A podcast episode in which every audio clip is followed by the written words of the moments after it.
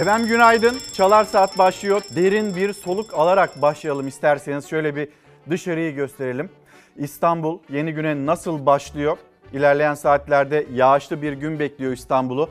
Ama yine de sizler de şöyle bir pencereden bakın etrafınıza dışarıya bakın. Derin bir soluk alın, nefeslenin ve yeni gün, yeni hafta bu şekilde başlasın. 8 Mayıs 2023 tarihinde karşınızdayız, ekranlarınızdayız ve Türkiye'nin gündemini anlatacağız sizlere, aktaracağız. Başlığımızda demokrasi için, demokrasi için başlığı altında konuşalım da isteriz. Çünkü e, demokrasi nedir, sandık nedir, sandığa gitmek nedir, seçim nedir? Bunu tam olarak idrak edememiş olanlar var ve biz yeni haftaya bu başlıkla başlamak istedik. Şimdi e, bugün bazı gazeteler var onları da göreceksiniz ama akşamdan sabaha neler yaşandı bir ne olduğuyla dün Erzurum'da ne olduğuyla başlamak istiyoruz. Arkamıza da geldiğinde zaten bu görsel e, İstanbul Büyükşehir Belediye Başkanı Ekrem İmamoğlu dün Erzurum'daydı. Erzurumlularla buluşmak için gitmişti ve orada 200 e, kişilik bir grup ve o gruptan Ekrem İmamoğlu'na, Ekrem İmamoğlu'nu dinlemeye gelen Erzurumlulara yönelik taşlı bir saldırı gerçekleşti. İşte görüyorsunuz sizler de o seçim otobüsü, seçim otobüsünün camını nasıl delip de içeriye giren bir taş hani onu da göreceksiniz şiddetle bir öfkeyle zaten çok uzun zamandır sağduyuyla hareket edilsin. Kimse bu kadar meydanlarda sert bir dil kullanmasın. Bunu anlatma gayreti içindeydik. Hatta Özlem Zengin ve Engin Altay'ın yan yana gelişleri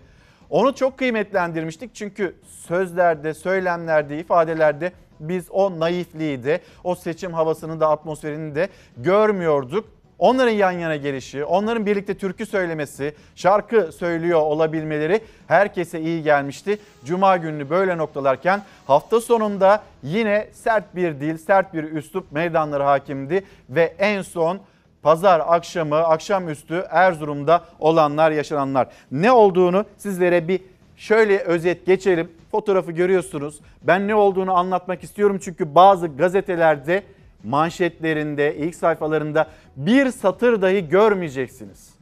Bugün eğer özellikle bazı gazeteleri tercih ediyorsanız dün Erzurum'da öğleden sonra ve akşam saatlerinde ne olduğunu, sonra Sabiha Gökçen Havalimanı'nda Ekrem İmamoğlu'nu binlerce kişinin neden karşıladığını ve Ekrem İmamoğlu'nun onlara neler söylediğini, İçişleri Bakanı'nın Erzurum'da o provokasyonları yaratanlardan çok Ekrem İmamoğlu'nu neden hedef aldığını bilemeyeceksiniz. Burada bir bağlam kopmasın diye ben size dün Erzurum'da ne olduğunu, ne yaşandığını şöyle bir özet geçmek istiyorum.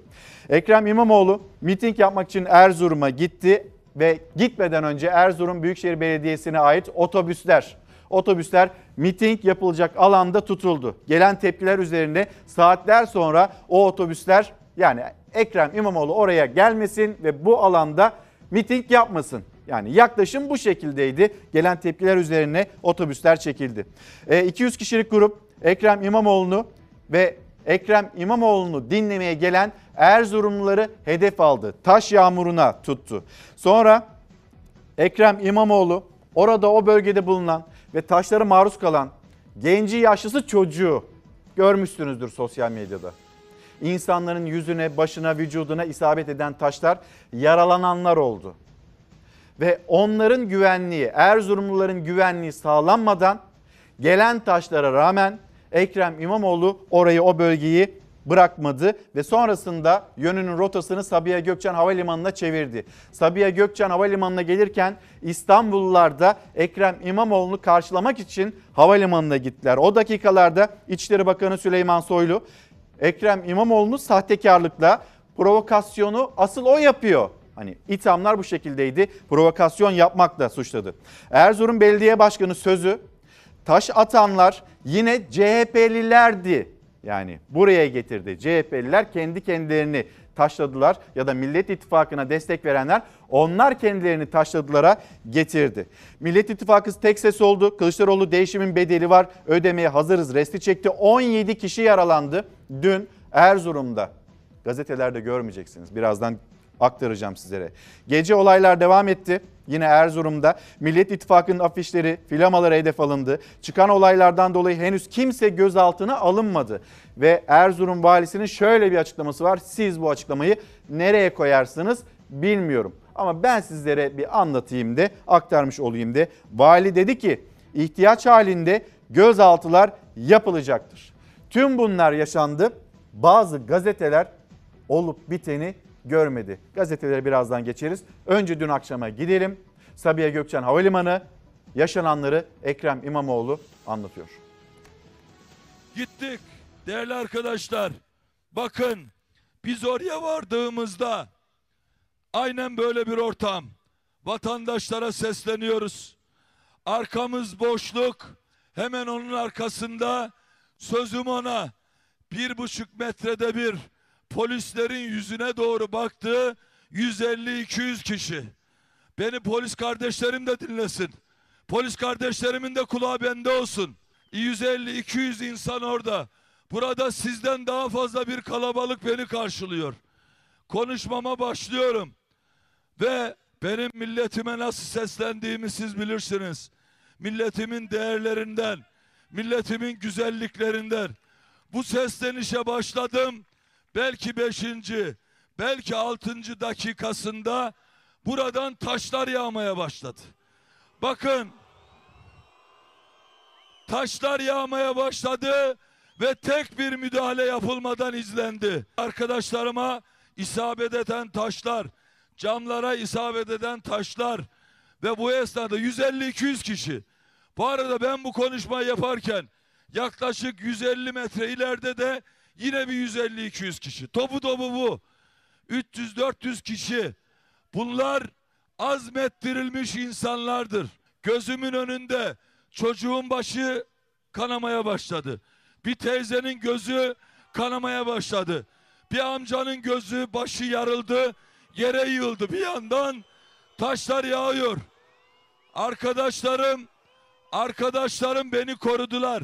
Bakın bu bu polis meselesi değil. Polisimiz bizim canımız, ciğerimiz, kardeşlerimiz. Belediye başkanı zavallı bir hamle yaparak tarihe kara leke almış bir yerel yönetici olarak geçmiştir.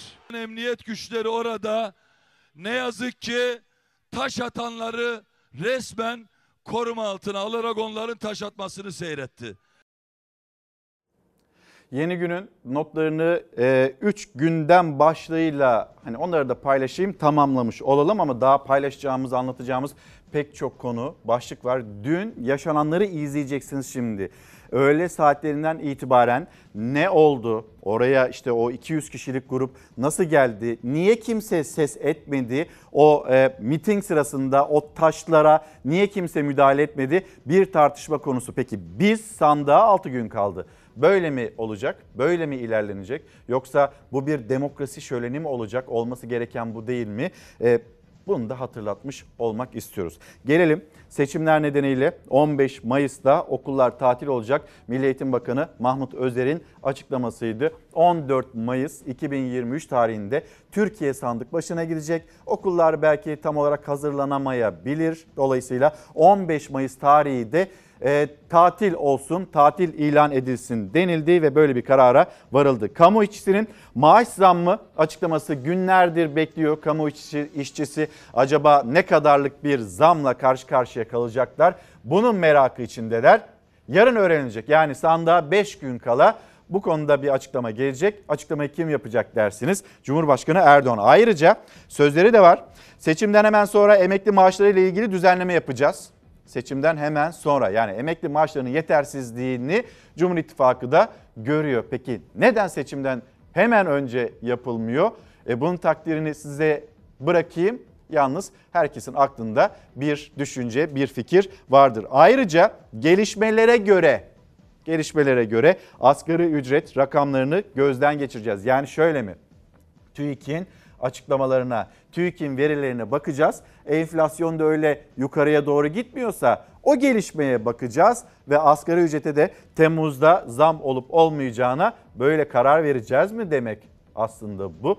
Yarınki açıklamayı bekleyelim. Kamu işçisiyle ilgili aynı zamanda belki emekliler ve asgari ücretlerle ilgili de bir açıklama gelir. Hayat pahalılığını çözeceğiz. Konut ve kira fiyatları da düşecek dedi Cumhurbaşkanı 2018 yılında. Siz bu kardeşinize yetkiyi verin. Enflasyonla hayat pahalılığıyla nasıl mücadele ediliyormuş görürsünüz, göreceksiniz demişti. Yetki verildi. Enflasyonla, hayat pahalılığıyla nasıl mücadele edildiğini, edilemediğini hep birlikte yaşıyoruz. Yurt dışı oylar 2018 yılını geçti. Şu ana kadar 1 milyon 488 bin kişi oy kullandı. Bunun hatırlatmasını da yapalım. Gazetelere şöyle bir bakalım istiyoruz. Gazetelerin manşetleri Cumhuriyet Gazetesi manşeti Demokrasiye saldırı Erzurum'da Ekrem İmamoğlu'nun mitingi taşlandı. Seçime 6 gün kala işte bir çocuk fotoğrafta manşette ve yüzü kanayan bir çocuk bir evlat.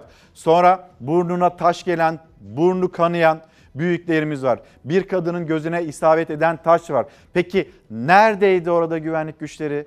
Neden müdahalede yetersiz kalındı? Bunların hepsi bir tartışma konusu. Türkiye için utanç günüydü başlığını atıyor. Yine Cumhuriyet Gazetesi İstanbul'da düzenlenen AKP mitinginde Erdoğan'ın ya Ekrem senin orada ne işin var dediği saatlerde Erzurum'da seçim sürecine kara leke düştü. İstanbul Büyükşehir Belediye Başkanı ve Cumhurbaşkanı Yardımcısı adayı Ekrem İmamoğlu miting yaptığı sırada taşlı saldırıya uğradı. Ellerinde Türk bayraklarıyla mitinge gelen yurttaşlar, Erzurumlular yaralandı. Miting öncesinde e, alan belediye otobüsleriyle kapatıldı.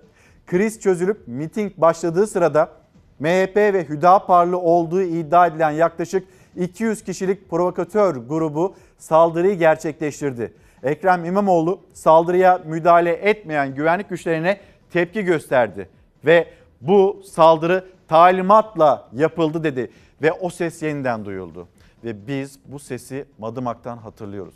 Biz bu sesi Kılıçdaroğlu'na Çubuk'ta yapılan o linç girişiminden hatırlıyoruz. Yakın o evi, yakın diye bir ses yükselmişti Çubuk'ta. Hatırlıyor musunuz? Ve dün o ses yine Erzurum'da yankılandı ve yakalım bunları diye bir ses yükseldi. Türk bayraklarıyla mitingi izlemeye gelen kadınların ve çocukların da aralarında bulunduğu çok sayıda yurttaş yaralandı. Saldırganların sosyal medyaya yansıyan görüntülerde yakın bunları çakmak yok mu dedikleri duyuldu. Cumhuriyet gazetesi tüm yaşananları bu şekilde özetlemeye çalışmış. Şimdi biz de haberimizi ekranlarınıza getireceğiz. Yalnız Hilal sana zahmet şöyle bir gazeteleri tam sayfa görelim mi? Hepsini. Şimdi Cumhuriyet Gazetesi'nde var. Bir Gün Gazetesi'nde var. Karar Gazetesi'nde, Sözcü Gazetesi'nde, Gazete Pencere'de yani baskıya yetiştirmek isterseniz yetiştirirsiniz. Bu başarılmış. Bazı gazeteler dün Erzurum'da ne olduğunu ne bittiğini hatta akşam saatlerinde Ekrem İmamoğlu'nun hangi mesajlar verdiğini yetiştirmişler. Şimdi gelelim Hürriyet gazetesine. Hürriyet gazetesi tam sayfa bir gösterelim mi? Diğer gazetelere de bakacağız ama hani eskiden amiral gemisi kaptan denilirdi ya Hürriyet gazetesine. Bakın bakalım Hürriyet gazetesinde bu yaşanan olay, Erzurum'daki durum, sonrasındaki tepkiler, İçişleri Bakanı Süleyman Soylu'nun sözleri var mı Hürriyet gazetesinde? Nasıl oy kullanacağız? Bir manşet. İstanbul'a 3. tünel Cumhurbaşkanı'nın sözleri. Sonra işte ne bileyim magazin dünyasından, e, spor dünyasından haberler. Geçici çare ka- kağıt ev depremle ilgili bir haber. Üstten konuşana dur deyin Kemal Kılıçdaroğlu'nun sözleri yer alıyor alıyor ama dün Erzurum'da ne olduğu Hürriyet gazetesinde yok. Diğer gazetelerden de bakacağız elbette kim yazdı, kim yazmadı. Hepsini konuşacağız. Şimdi biz sizleri Erzurum'a götürelim. Erzurum'da dün ne yaşandı? Sizin zarar görmemeniz için hayır hayır cevap vermeyin sevgili gençler. Hayır sevgili gençler. Taşlar ne olduğu anlaşılamayan cisimler İmamoğlu'na ve onu dinlemeye gelen Erzurumlulara saldırı anları. Geriye. Biraz geriye. Tamam sakin sakin.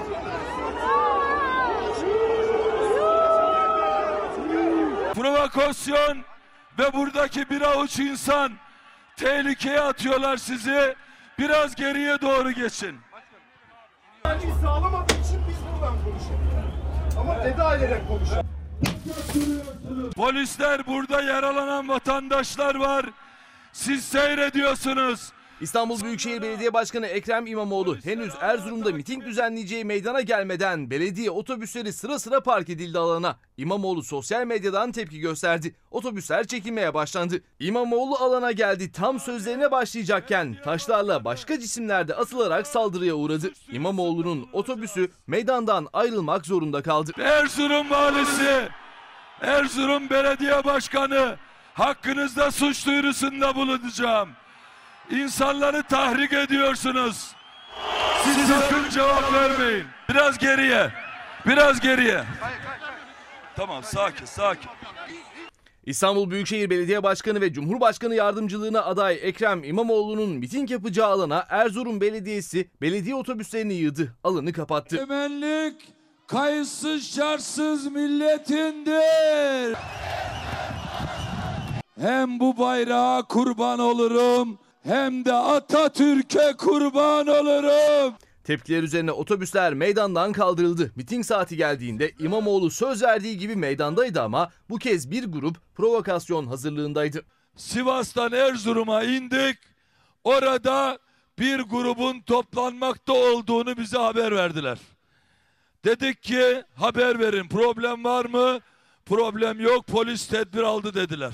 Tansiyon iyice yükseldi. İmamoğlu önce sözle uyardı ama su, taş ve başka cisimlerle saldırı devam etti. Yanındaki polislerin, korumaların ve danışmanlarının uyarısı üzerine otobüsün içine döndü İmamoğlu. Tehlikeye atıyorlar sizi. Biraz geriye doğru geçin. Biraz geriye. Biraz geriye. Tamam sakin sakin. Güvenlik sağlanmadan alandan ayrılmayacağını duyurdu İmamoğlu. Elinde mikrofon güvenlik güçlerine seslendi. Polis, emniyet müdürü, vali biz bu güvenliği sağlayana kadar burada duracağız. Vatandaşın güvenliğini sağlayana kadar burada duracağız. Bir yere gitmiyoruz. İmamoğlu o yaşananlardan sonra Erzurum valisiyle de görüştü telefonda. Tepkiliydi. Ama ben tedbir alamadım. Gereğini yapacağım. Ağır mı konuşuyorum? Sen dua et ki ben böyle konuşuyorum Sayın Valim. Otobüs alandan ayrıldığında hala İmamoğlu'nu dinlemeye gelenlere saldırılar sürüyordu. Polis dakikalar sonra saldırgan gruba su sıkmaya başladı.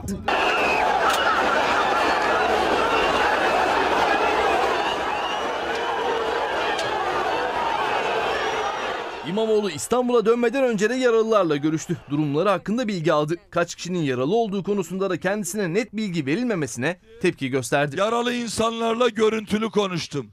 Hastanedeydiler. Bana arkadaşlarıma vali bilgi vermek için arıyorum diye aradı.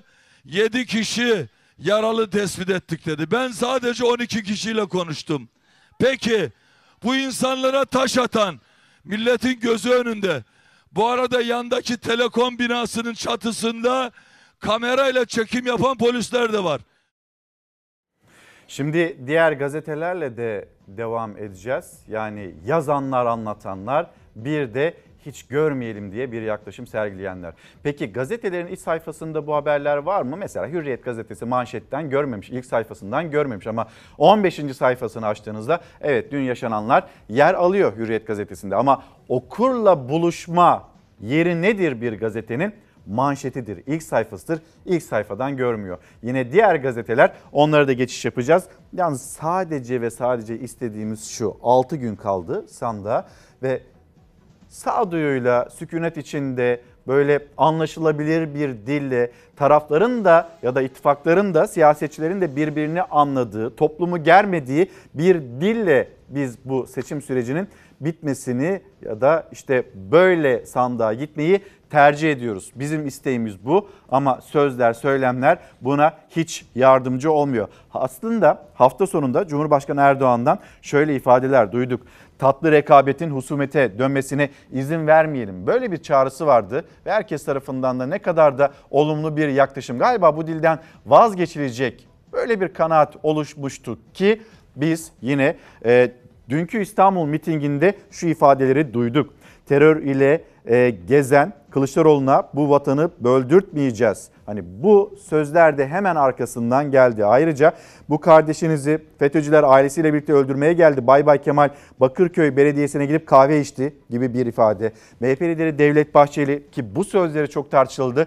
Bugünkü konuklarımızla da konuşacağız. Meydanların dilini, siyasetin, siyasetçilerin dilini alsalar alsalar ağırlaştırılmış müebbet ya da vücutlarına mermi alırlar. MHP liderinin bu sözleri onlar da duyuldu. Gelelim şimdi Bir Gün Gazetesi provokatif değil alçakça saldırı Domuz Bağı koalisyonu iş başında üst başlık Bahçeli'nin mermi tehdidinin ardından İmamoğlu'nun Erzurum'daki mitingine taşlı saldırı gerçekleştirildi. Polisin sadece izlediği saldırıda çocuklar da yaralandı. Bahçeli hedef gösterdi bir başlık. Belediye başlattı az önce izlediniz ve İmamoğlu'nun çağrısı alandakilerin güvenliği için mitingi bitiriyorum dedi. Tüm bunlar yaşanırken polis kenarda müdahale etmeden bekledi.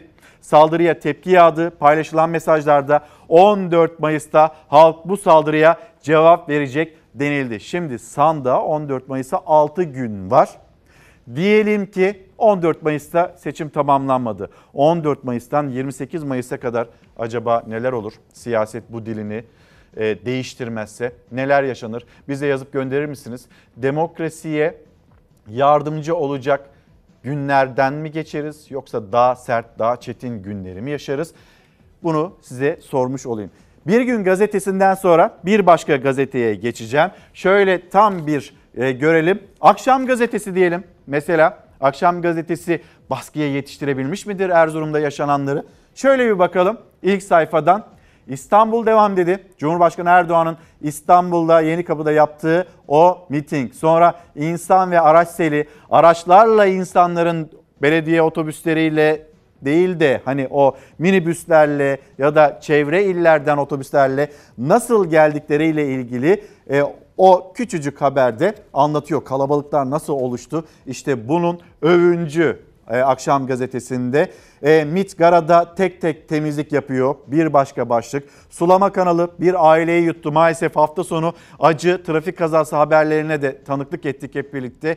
E, yaslı günler de e, oldu hafta sonu yine pek çok kişi için bu trafik kazaları sebebiyle. Ama akşam gazetesinin ilk sayfasında var mı Erzurum? Yok bazı gazetelerde var demiştim.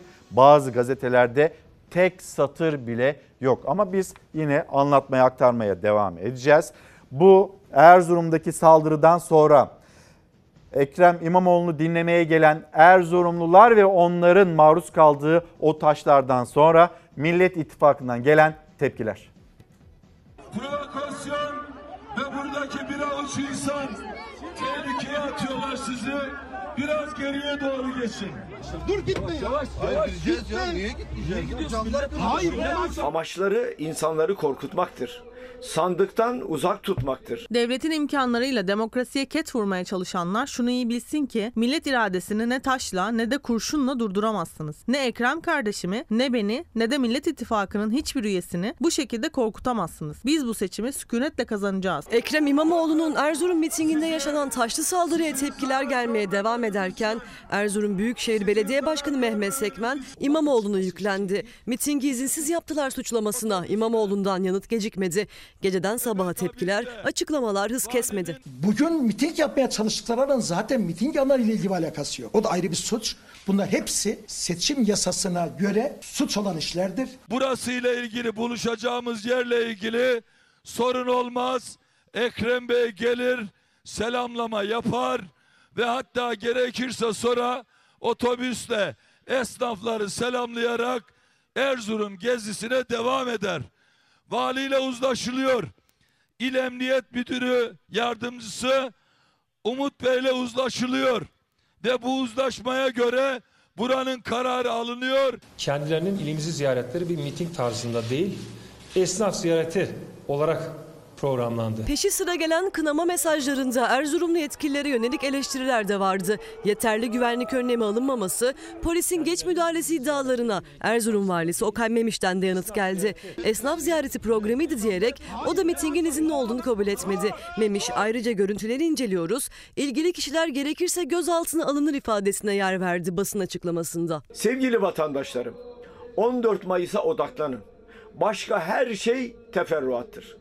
Sakın kızmayın, sakın küsmeyin. İnsanınızı sevin, bağrınıza basın.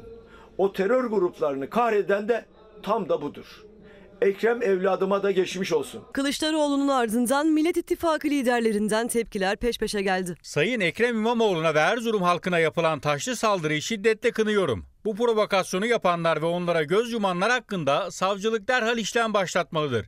Bu seçimi barış, huzur ve kardeşlik isteyenler kazanacak. Ülkeyi getirdiğiniz hale bakın. Kardeşi kardeşe düşman ettiniz. Erzurum'da Sayın Ekrem İmamoğlu ve miting alanındaki kardeşlerimize yönelik saldırının faili de azmettiricisi de bu kirli iktidardır. Herkes müsterih olsun. Bu yaşananlar tarihin utanç sayfalarında yer alacak. 14 Mayıs'ta ülkemiz huzura kavuşacak. Gültekin Uysal ve Temel Karamollaoğlu'ndan da saldırıya kınama geldi. Uysal iktidarı Karamollaoğlu Erzurumlu yöneticileri eleştirdi. Ekonomide hırsınız yüzünden bu milletin iki yakası bir araya gelmiyor. Şimdi ise sandık hırsınız, korkunuz yüzünden bu aziz millet bir araya gelmesin, bir olmasın istiyorsunuz. Nafile. Biz sizin gayretlerinize inat, birleşe birleşe, kucaklaşarak sevgiyle kazanacağız. Korku değil, umut, kavga değil sevgi kazanacak. Uğradıkları çirkin saldırı nedeniyle Sayın Ekrem İmamoğlu'na ve değerli Erzurumlu vatandaşlarımıza geçmiş olsun dileklerimi iletiyor. Bu provokasyonu gerçekleştirenleri ve seyirci kalan idarecileri kınıyorum. İyilik kazanacak iyilik.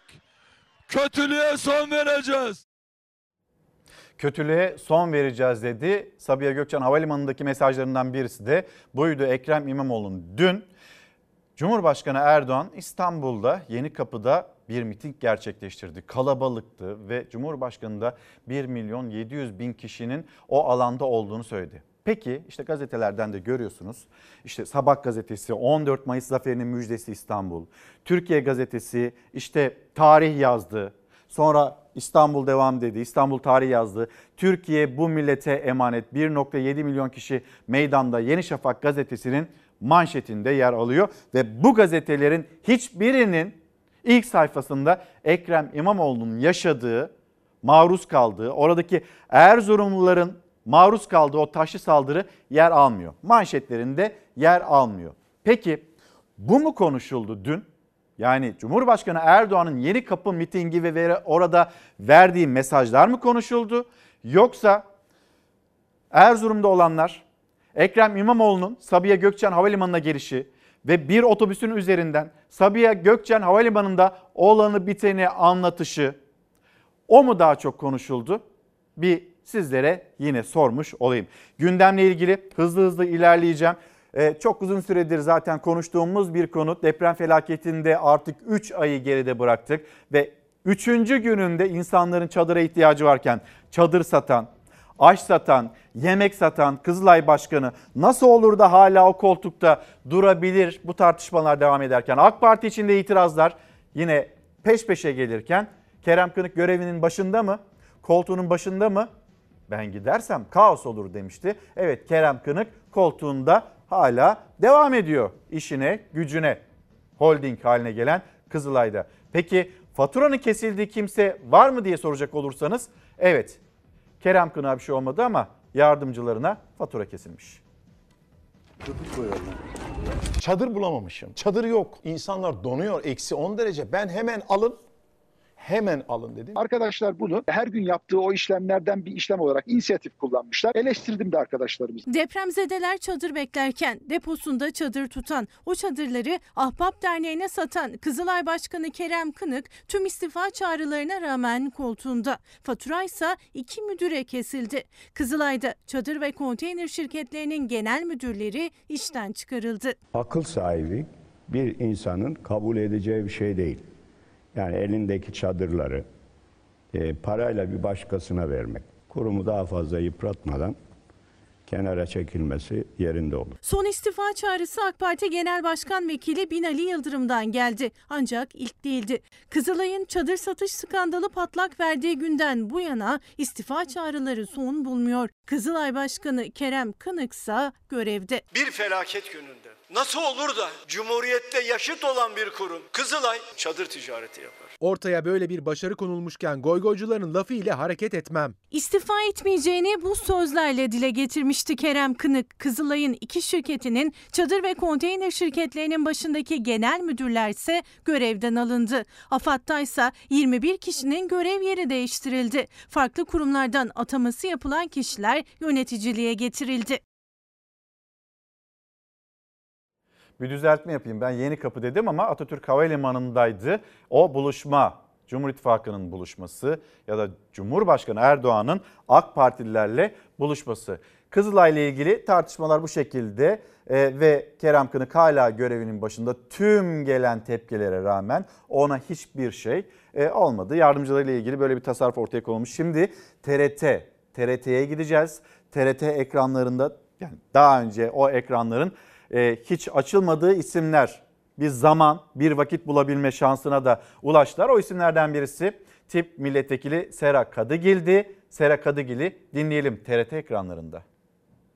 Gerçekleri söyleyenleri vergilerimizle yayın yapan bu kanala hiç çıkartmadıkları için şaşırmış olabilirsin. Ya da bu ekranda genelde bağırıp çağıran erkekleri gördüğün için de. Ama lütfen şaşırma. Kadınlar da milletvekili olabilir. Ülke yönetebilir. Aslında biliyor musun? Kadınlar her şeyi ama her şeyi yapabilirler. O yüzden ben bugün özellikle diğer siyasetçilerin hiç önemsemediği kardeşlerime sesleneceğim. Çocukluğunu, hayatını çaldıkları kız kardeşim. Evet sen, sana sesleneceğim. Senden çaldıklarıyla zengin olanların çocukları ejder meyvesiyle doyarken sana bir elmayı çok gördüler. İlkokul çağına geldiğinde öyle spor salonlu, müzik odalı okullar bekleme sakın. Onlar senin için değil. Senin payına 60 kişilik sınıflar düştü. Üniversite çağındasın artık belki güç bela attın kendini bir kampüsten içeri. Yurt bulmak ya da arkadaşlarınla eve çıkmak nostaljik bir hikaye artık senin için. Bu şartlarda okulu bitirebilsen bile bir gelecek bırakmadılar ki sana. Hep yeterince çalışırsan olur dediler. Yeterince çalışsan da olmadığını gördüğünde çoktan 40 yaşına gelmiş ol istediler. Oysa sen bu dünyanın en güzel ülkelerinden birinde doğdun. Bu ülke, bu dünya hepimize yetecek kadar bereketli aslında. Peki neden azımız tok da çoğumuz yoksul bu topraklarda? Çünkü çalıyorlar güzel kardeşim. Senden, benden, emeğinden, geleceğinden, hayatından çalıyorlar. Özellikle söz veriyorum sana. Bu ülkede kadın erkek eşitliğini mutlaka kuracağız. Kadın düşmanlığına, kadın cinayetlerine, şiddetin her türlüsüne,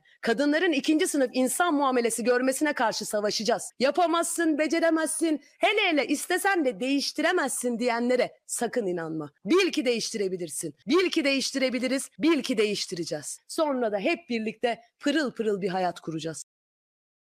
Sera Kadıgil. Şimdi yeniden TRT'de kalalım. Samsun Spor bir tebrik edelim. Samsun Spor Süper Lig'e çıktı ve e, bir kupa töreni vardı stadyumunda. O kupa töreninde Federasyon Başkanı Mehmet Ekşioğlu aramızda Ticaret Bakanı Mehmet Muş da var deyince bir dinleyin bir kulak kabartın. Tribünler nasıl bir ses verdi? Aramızda Ticaret Bakanımız Sayın Mehmet Muş, Büyükşehir Belediye Başkanımız, değerli taraftarlarımız, hepinizi bu güzel gecede Samsun Spor'un bu saygıyla kazandığı kupayı hep birlikte vermek için sizleri kutluyorum. Samsun Spor inşallah özellikle 11 yıllık aradan sonra Süper Lig'de çok başarılı olacak. Samsun Spor'un önümüzdeki yıl Süper Lig'e renk katacağını düşünüyoruz. Bu gecenin Samsun Spor'un şölen olmasını diliyorum. Hepinize saygılar sunuyorum.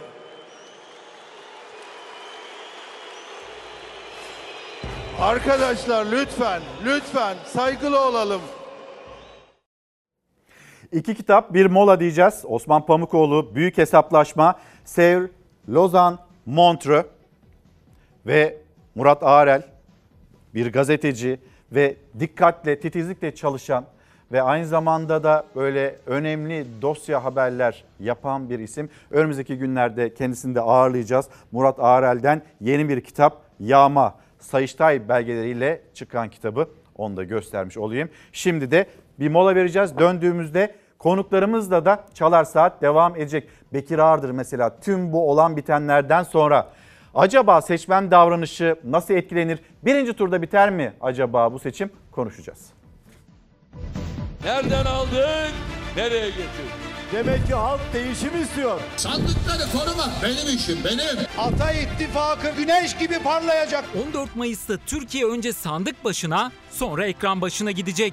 Sandıkta 4 aday var ama ekranda seçim belli. Türkiye haritası 87 seçim bölgesi. İl il bakacağız. Konya, Ankara, Yozgat, Çanakkale, İstanbul, İzmir. Bir dur, bir dur, bir dur İlker dur. Bir. Vakit var da. Cumhurbaşkanlığı milletvekili seçimi birlikte yapıldı. Fox'ta seçim yayını Gülbin Tosun'la ana haberden hemen sonra başlayacak. Selçuk Tepeli ve İlker Karagöz sandık sandık tüm sonuçları anında Türkiye'ye ulaştıracak. Kamuoyu araştırmacısı Bekir Ağırdır o sonuçları sıcağı sıcağına yorumlayacak. Oo Bekir Ağırdır da buradaymış. Patronların mesajını sana tercümeye geldim. Ayrıca Bekir abi biz buradaydık. Selçuk Tepeli geldi. Fox Haber Genel Yayın Yönetmeni Doğan Şentürk, Fox Haber Ankara temsilcisi Tülay Ünal Öç'ten son dakika bilgileri yine onlarda olacak. Her seçim 14 Fox'ta Mayıs'ta izlendi. söyleyeyim. Ya bu sloganları nereden buluyorsunuz? Bu saçları kaç seçimde arttık biliyor musun? Gazeteciler Murat Yetkin, Çiğdem Toker, Nevşin Mengü, Deniz Zeyrek, Türkiye'nin bu uzun gecesinde en sağlıklı analizlerle Fox ekranlarında olacaklar. En doğru, en güvenilir ve en hızlı sonuçlar yine burada. Seçim gecesi klasiğiniz Fox Haber'de. Bir ekrandan daha fazlasında. Türkiye'nin seçimi 14 Mayıs'ta Fox'ta. Efendim günaydın bir kez daha. Hızla devam edecek Çalar Saat. Az sonra Bekir Ağırdır'la konuşacağız. Acaba bu seçim birinci turda mı bitecek? Son veriler, analizler neyi gösteriyor? Sağ neyi gösteriyor? Bir dip dalgası. Şimdi Erzurum'daki yaşananlardan sonra daha farklı mı esecek? Konuşacağız kendisiyle. Yalnız Millet İttifakı'nın bir ekonomi kadrosuna bakalım. Aynı zamanda CHP lideri Kemal Kılıçdaroğlu. Borsa ile ilgili bir çıkışı var. Dinleyelim. Şimdi size kimi tanıştıracağım? Profesör Doktor Bilge Yılmaz. İnşallah ekonomimizi yönetecek. Tamamlanmış bir süreç yok. Ee, ama İyi Parti'nin ben Hazine Bakanı adayıyım. İyi Parti Ekonomi Politikaları Başkanı Profesör Doktor Bilge Yılmaz Hazine ve Maliye Bakanlığı'na adayım dedi. Kemal Kılıçdaroğlu'nun Şampiyonlar Ligi kadrosu dediği Millet İttifakı'nın ekonomi yönetimi ilk toplantısını yaptı. Kılıçdaroğlu ise seçilirse 15 Mayıs'taki ilk ekonomi adımını açıkladı. Borsada vatandaşımızı soydular. Görülmemiş bir operasyona maruz kaldı küçük yatırımcı. Çok üzgünüm, uyarmaya çalışmıştım. Çalınanı tahsil edeceğiz manipülatörlerden. 15 Mayıs günü borsaya soruşturma emri vereceğim. Bizim yapmak istediğimiz şey nedir? Bu ülkenin hakkını, bu, bu ülkenin e, vatandaşlarından çalınan parayı geri getirmek. İyi Partili Bilge Yılmaz da Millet İttifakı iktidara gelirse Hazine ve Maliye Bakanı olursa nasıl adımlar atacağını anlattı tek tek. Bağımsız denetimin önemine vurgu yaptı. Kamu özel işbirliği projeleri. Buralarda 3'e yapılacak şey 5'e yapıp onu ödemek gibi durumlar mevzu bahis. Yurt dışına çıkmış bir para. Türkiye'den alınmış haksız bir şekilde ya da buna daha sertçe çalınmış değil. Şimdi biz yurt dışından bu parayı isteyeceğiz. Bağımsız denetim ve bağımsız yargının önünü açarak bunun yapılmasını sağlayacağız. İşte tüm bu ekonomi politikasını gözden geçirmek için Millet İttifakı'nın ekonomi kurmayları İstanbul'da buluştu. 6 partiden ikişer isim yer aldı toplantıda. İyi Parti'den Bilge Yılmaz ve Birol Aydemir, CHP'dense Selin Sayek Böke ve Faik Öztrak toplantıya katılan isimler arasındaydı. Bir futbol e, takımıysak bu arkadaşlarımız da en iyi oyuncular, ekonomi manası en iyi oyuncular. En e, muhalefetin kendini dünyanın en akıllı ekonomi politikacıları olarak ortaya koyanlar. Size net soru soruyorum. Önümüzdeki süreçte faizi arttırmadan yana mısınız değil misiniz? Faizler kalıcı olarak düşmesi için enflasyonu düşürmeniz lazım. Faizler düşük değil. Mevduat faizleri %30'larda. Merkez Bankası önemsizleştirilmiş. Şimdi onlar yanlış işler. Biz yani onları düzelteceğiz. Mevcut Hazine ve Maliye Bakanı Nurettin Nebati şimdiden Millet İttifakı kadrosuna hedef alırken Millet İttifakı'nın Cumhurbaşkanı adayı Kemal Kılıçdaroğlu ekonomiyi canlandıracak bir proje daha açıkladı. Ne batı ne doğu bu Türk'ün yolu başlığıyla. Hayatımın en büyük projesini açıklıyorum. Tarihi İpek yolunu canlandıracağız. Yani Türkiye'yi Çin'e bağlayacağız. Otoban açacağız. Çift hat demir yolu altyapısı oluşturacağız. Batı da Çin de kaygılansın.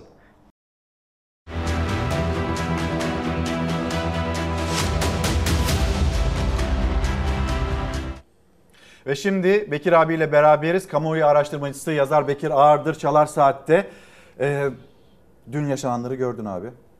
Nasıl bir seçime gidiyoruz? Sandığa 6 gün var.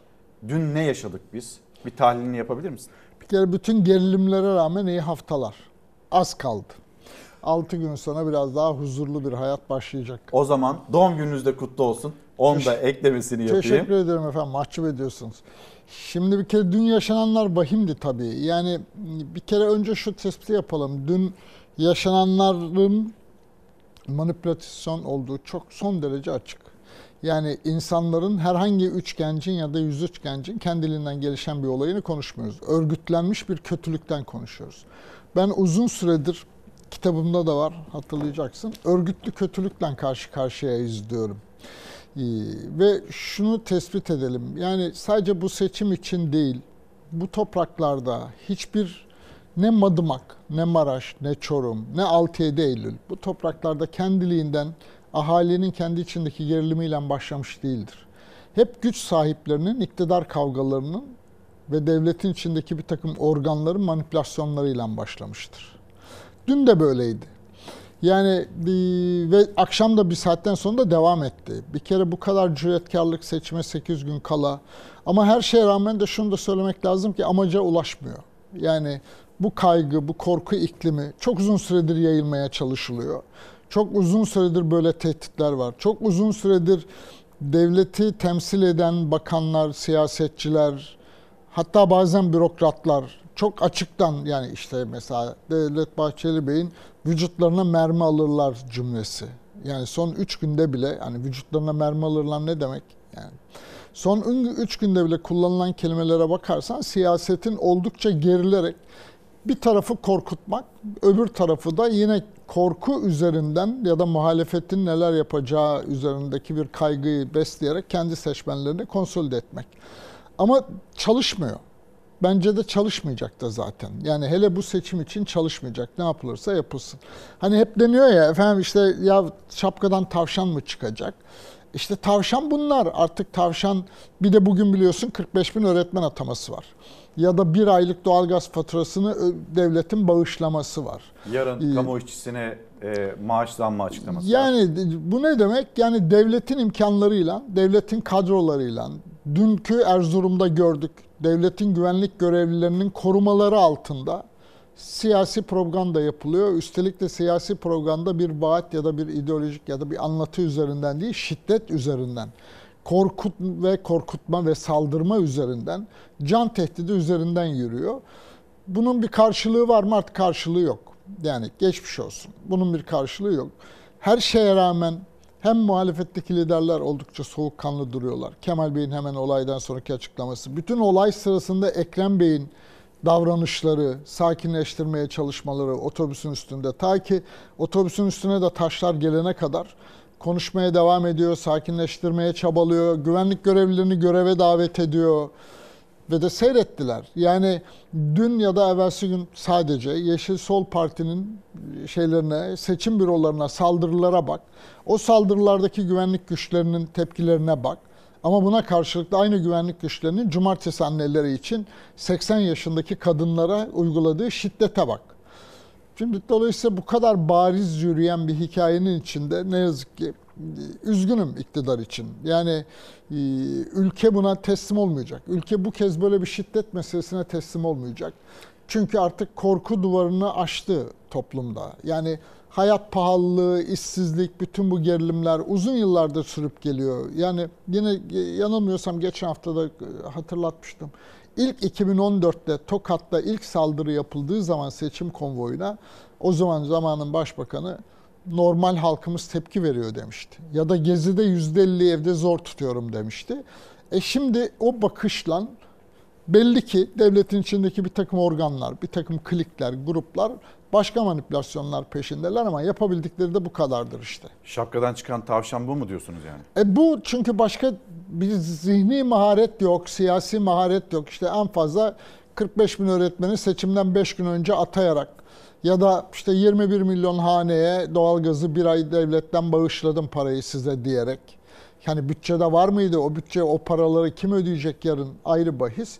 Bu arada haberlerden duyuyoruz işte Türkiye doğalgaz borcunu ödeyemiyor Rusya'ya. Hatta BOTAŞ yurt dışından borç para arıyormuş vesaire. Ne kadar doğru yanlış bilmiyorum.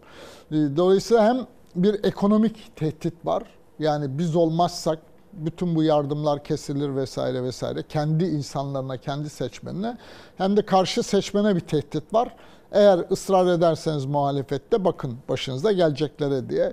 Ama artık o noktayı aştığımızı sanıyorum. Son 6 gün ve söyleyebileceğim şey e, seçmenin, insanların, toplumun soğukkanlı durmasıdır. Burada belki de başarılabilecek olan şuydu ilk anda e, sağduyuyla yaklaşılması, devletin yönetiminden, organlarından, bakanlarından. Ama biz onu duyamadık, bir kınama sözü duyamadık.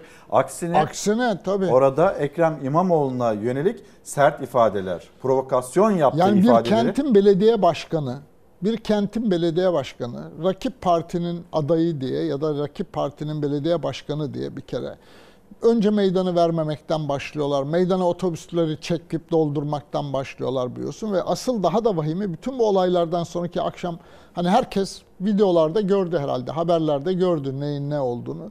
Öyleyken de akşam bir de bir başka tersten öyle değil böyle diye açıklamalar. Dinleyelim Şimdi- mi Bekir abi Dinleyelim. sözlerini?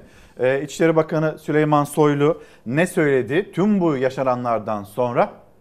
Dinleyelim. İçişleri Bakanı bir televizyon kanalına çıkarak Erzurumlulara provokatör dediğimi nasıl dediğimi anlatacakmış. Utanmaz adam.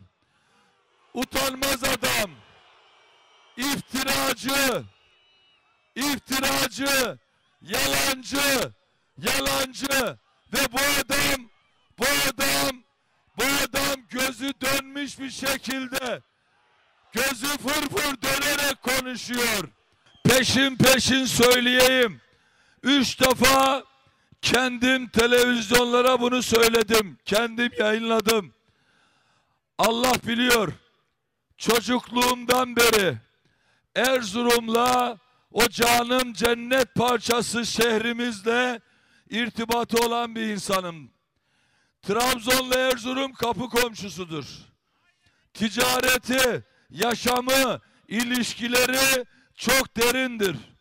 O şehirde benim akrabalarım var. Ticaret yapan insanlarım var. Hısımlarım var. Orada eğitim yaşamını geçirmiş akrabalarım var. Defalarca gittim. Spor yöneticiliğimde defalarca gittim. Stadında maç izledim. O stadı da biz yapacağız. Biz onlar yapamadı biz yapacağız o stadı. O stadda biz yapacağız Erzurum'a. Erzurumlu, Erzurumlu boşuna Dadaş adını almamıştır. Erzurumlu merttir. Erzurumlu bu bir avuç, bir avuç ne olduğu belli olmayan insana pabuç bırakacak bir şehir değildir. Hadlerini de bildirecek, onlara cevabını da verecek. Hiç kuşkum yok. Hiç kuşkum yok. Ve bu akşamki bu akşamki yaşanan süreci birazdan sorularla beraber burada aydınlatacağım. Herkesin aklına bir soru düşüreceğim. O bir avuç insanın. Birazdan aydınlatacağım ama söyleyeyim. Bugün Erzurum'da olan bitenden benim sevgili Erzurumlu kardeşlerimin, hemşerilerimin, dostlarımın üzerine bir toz zerresi bile değmemiştir. Çünkü Erzurumluyla uzaktan yakından ilgisi yoktur bu işin. Ekrem İmamoğlu Türkiye'ye gelmiş en büyük sahtekarlardan bir tanesidir. Bak çok net söylüyorum. Yani sahteki halka yalan söyleyen sahtekardır. Hem yalancıdır hem de sahtekardır. Erzurum'da böyle bir hadisenin yaşanması bu arada ilk defa oluyor. Yani bütün bu seçim süreci boyunca sizin de ifade ettiğiniz gibi hani bu kadar herkesin çok motive olduğu, kitlesini sahaya e, sürdüğü bir e, ortamda böyle bir hadisenin yaşanması üzüntü verici. İstanbul mitinginin büyüklüğünün tartışılmasını ve konuşulmasını engellemek için yapılan ufak tefek tipik tipik Cumhuriyet Halk Partisi'nin geçmişte başarısız siyasetçilerin yaptığı bir yöntemi burada ortaya koymaya çalışıyor. Ekrem İmamoğlu ve onu dinlemeye gelen Erzurumlulara yapılan saldırıya iktidar cephesinden gelen farklı açıklamalar. Kalabalık toplayamıyorlar. Miting dediğiniz bir miting alanında yapılır. İzin almadığı bir miting. Miting alanı olmayan bir yer. Bu belgeye bir cevap versinler ya. Yani devletin valisine hakaret ediyorsunuz. Devletin emniyet müdürüne hakaret ediyorsunuz. Ne eksiklik yapmış? Ben bir esnaf ziyareti yapacağım. Esnaf ziyareti yapmak için de bunu vermene gerek yoksa. Süleyman Soylu İmamoğlu'nu ve onu dinlemeye gelenleri eleştirdi. Bu arkadaşın bir gündem hastalığı var. Gündemden düştü artık. İmamoğlu'nu tahrik yapmakla suçladı. İçeriden sivil insanlar oradan su şişesi atmaya başlıyorlar. Su şişesiyle başlıyor işler. Bir takım meselelerin olabileceğinin tahrikini yaparak geliyor oraya zaten. Diyor ki Toma hiçbir şey yapmadı. Şimdi Toma'nın meseleyi yapabilmek için biz de kademeli olarak yapılır her şey. İlk önce insanlar ayrılmaya çalışılır. Soylu tedbir alan bin polis vardı diye konuştu. Toma'nın müdahalesinin neden geciktiğini anlattı. Şimdi orada korumaların var senin. Aynı zamanda da başka bir şey daha söz konusu. Bin polis var orada. Yalanı yukarıdan aşağıya bu kadar net konuşabilen ikinci bir kişi yok. İmamoğlu'nu yalan söylemekle suçladı Soylu. Yaralılar için kullandığı ifadelerde dikkat çekti. 19-20 kişi hastaneye başvuruyor. Bir kişinin başında büyük ihtimalle itmeden kaynaklanan iki kişi dişilik, iki bir dişi kişi var. Onun dışındakilerin hepsi diyorlar ki benim şuramda bir ağrı var. E, bu ağrıyı tespit edin. Bir iddia, hiçbir şey söz konusu değil. Bir lezyon yok, başka bir şey söz konusu değil. Yani bir tiyatroyla karşı karşıya. İçişleri Bakanı Süleyman Soylu bir tiyatroyla karşı karşıyayız diyor. Bugün gazeteler ilk sayfalarında yüzü kanlar içinde bir çocuk var, evlat var. Sonra yine e, yüzüne isabet eden, burnuna isabet eden taş nedeniyle e, kanlar içinde büyüğümüz var. Ya illa kan olması gerekmez sevgili İlker.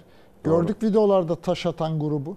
Üstelik yanlarında polislerle beraber geliyorlar ay- ek ellerinde de taşlarla beraber. Bir. İki, İçişleri Bakanı şu anda ülkenin bütün güvenliğinden sorumlu. Valiler, emniyet müdürleri. Ve İçişleri Bakanı olaylar olduktan 3 saat sonra bir soruşturma yaptık, şu oldu, bu oldu demiyor. Sorumluluğu o değilmiş gibi bir bakıma da evet çünkü işte milletvekili adayı istifa etmeden ve sanki bütün bu hikayeden sorumlusu o değilmiş gibi de konuşuyor. Yani ve de işte kaç kişinin de gerçekten kan var yoka göre mi konuşacağız? Yani ölen mi olmalıydı orada? Ee, Bir kere zaten olayın kendi başına tuhaf. Ama benim ısrarla söyleyebileceğim şey sakin durmak. Seçmenin sakin durması. Geçen hafta da söyledik. Cenge gitmiyoruz, seçime gidiyoruz. Bayramlıkları giyip seçim sandığının başına gideceğiz aslında. Bir yandan bu. Ama bir yandan da verilen tepkiler, özellikle İçişleri Bakanı'nın tepkileri, son 3 gündür 5 gündür bile muhalefet adına sözcülerin, liderlerin konuşmalarından geçen kelimeler, tehditler, açık cümlelerden anlaşılıyor ki e, o kadar da öyle hani bir taraf gerçekten cenge gidiliyormuş gibi hazırlık yapıyor. Şimdi o zaman da kullanılan kelimelere, vaatlere, kadın meselesinin örneğin bu kadar gündemde olmasına, cumartesi annelerine 80 yaşında evladını hala cenazesine ulaşamamış annelere bile yapılan şiddete baktığımız zaman bir kere gerçekten yeni baştan bu seçimin ben baştan beri de kanaatim buydu. Bu seçim bir medeniyet tercihi seçimi. Medeniyet Sadece bir cumhurbaşkanı evet bir medeniyet tercihi, bir adalet, bir bereket arayışı seçimi. Ee, Böyle baktığım için de meseleye artık konu sadece o adayın oyu bu adayın oyu olmaktan çıkmıştır. Örneğin Muharrem İnce. Yani Muharrem İnce kendince hayatı boyunca değil mi? Evet. Laiklik için uğraştı. Bu konuda en keskin cümleleri kuranlardan biriydi. Ne kadar samimi olup olmadığını şimdi anlayacağız. Ama belki de bu olaylara bakarak Muharrem Bey'in yapabileceği şey öğleden sonra adaylıktan çekildim demektir. Ve adaylıktan çekildiği zaman da bu taraftan görüyor hayatı boyunca aradığı, istediği hazzı, keyfi, statü ve de saygıyı hak edebilir. Yapar yapmaz ayrı konu ama görünüyor ki biz normal, demokratik, adil bir seçim süreci yaşamıyoruz. Ve önümüzdeki 5 günde neler yaşanacağı da belli değil. Çünkü hep sandık güvenliği konuştuk ama burada yine daha önce de hatırlatmıştık. Seçim güvenliği diye baktığımız zaman muhalefetin de ya da her farklı fikrin kendi kampanyasını özgürce yapabildiği, seçmenin de her farklı fikri, adayı dinleyebildiği, duyabildiği, habere bilgiye ulaşabildiği bir seçim süreci olması lazım. Ama dünkü saldırı gibi fiziki saldırıya, şiddete dönmüş bir ortamda bile güvenlikten sorumlu İçişleri Bakanı bunun güvenlikteki konudaki bir sorumluluğunu taşımak yerine karşı tarafı doğrudan böyle suçluyorsa, bir sükunet bile telkin eden bir dil kurmuyorsa o zaman karşımızda başka bir durum var. Yani biz seçim sanıyoruz ama karşıdakiler belki de seçim diye görmüyor. Onun için Muharrem İnce'nin de Sinan Ogan'ın da bir kere daha pozisyonlarını düşünmelerinde yarar var bence. Muharrem İnce siz önemli bir çağrı yapıyorsunuz aslında Muharrem İnce'ye. Öğleden sonra tüm bu yaşananları gördükten sonra belki de çekildiğini açıklaması en doğru olandır. Ben benim kanaatim odur. Yani çünkü gerçekten biz bir medeniyetse huzurlu, barış içinde, toplumsal barışın, huzurun, toplumsal esenliğin, iyiliğin, vicdanın, şefkatin, merhametin esas olduğu bir hayat mı kuracağız? Yoksa rakip başka partilere oy verdiler diye taşlanmanın, polis gözetiminde taşlanabilmenin, dayak yiyebilmenin, polisin şiddetine maruz kalmanın, bizi koruması gereken insanların bize şiddet uyguladığı, bizi yöneten insanların bizi şiddetle, mermiyle, silahla, taşla tehdit ettiği bir hayata mı mahkum olacağız? Aslında soru bu. Dolayısıyla konu artık adaylar meselesi olmaktan çıktı bana soruyorsan. Onun için bu bir medeniyet tercihi seçimi. Türkiye ne tarafa doğru dönecek? Türkiye'deki hayat ne tarafa doğru dönecek? Türkiye'de bizden kendimizden farklı düşünenlerin yaş onurlarıyla yaşama hakkının olduğu, onurlu yaşam hakkının esas olduğu bir hayatı mı konuşuyoruz? İyiliğin esas olduğu, ahlakın, namusun, onurun, şerefin esas olduğu bir hayat mı konuşacağız? Yoksa güce rağm olmanın, güce biat etmenin ve sadece bizden farklı düşünenlerin de dayak yemeye, taş yemeye, mermi yemeye hak ettiğini varsaydığımız bir hayata mı razı olacağız? Soru bu.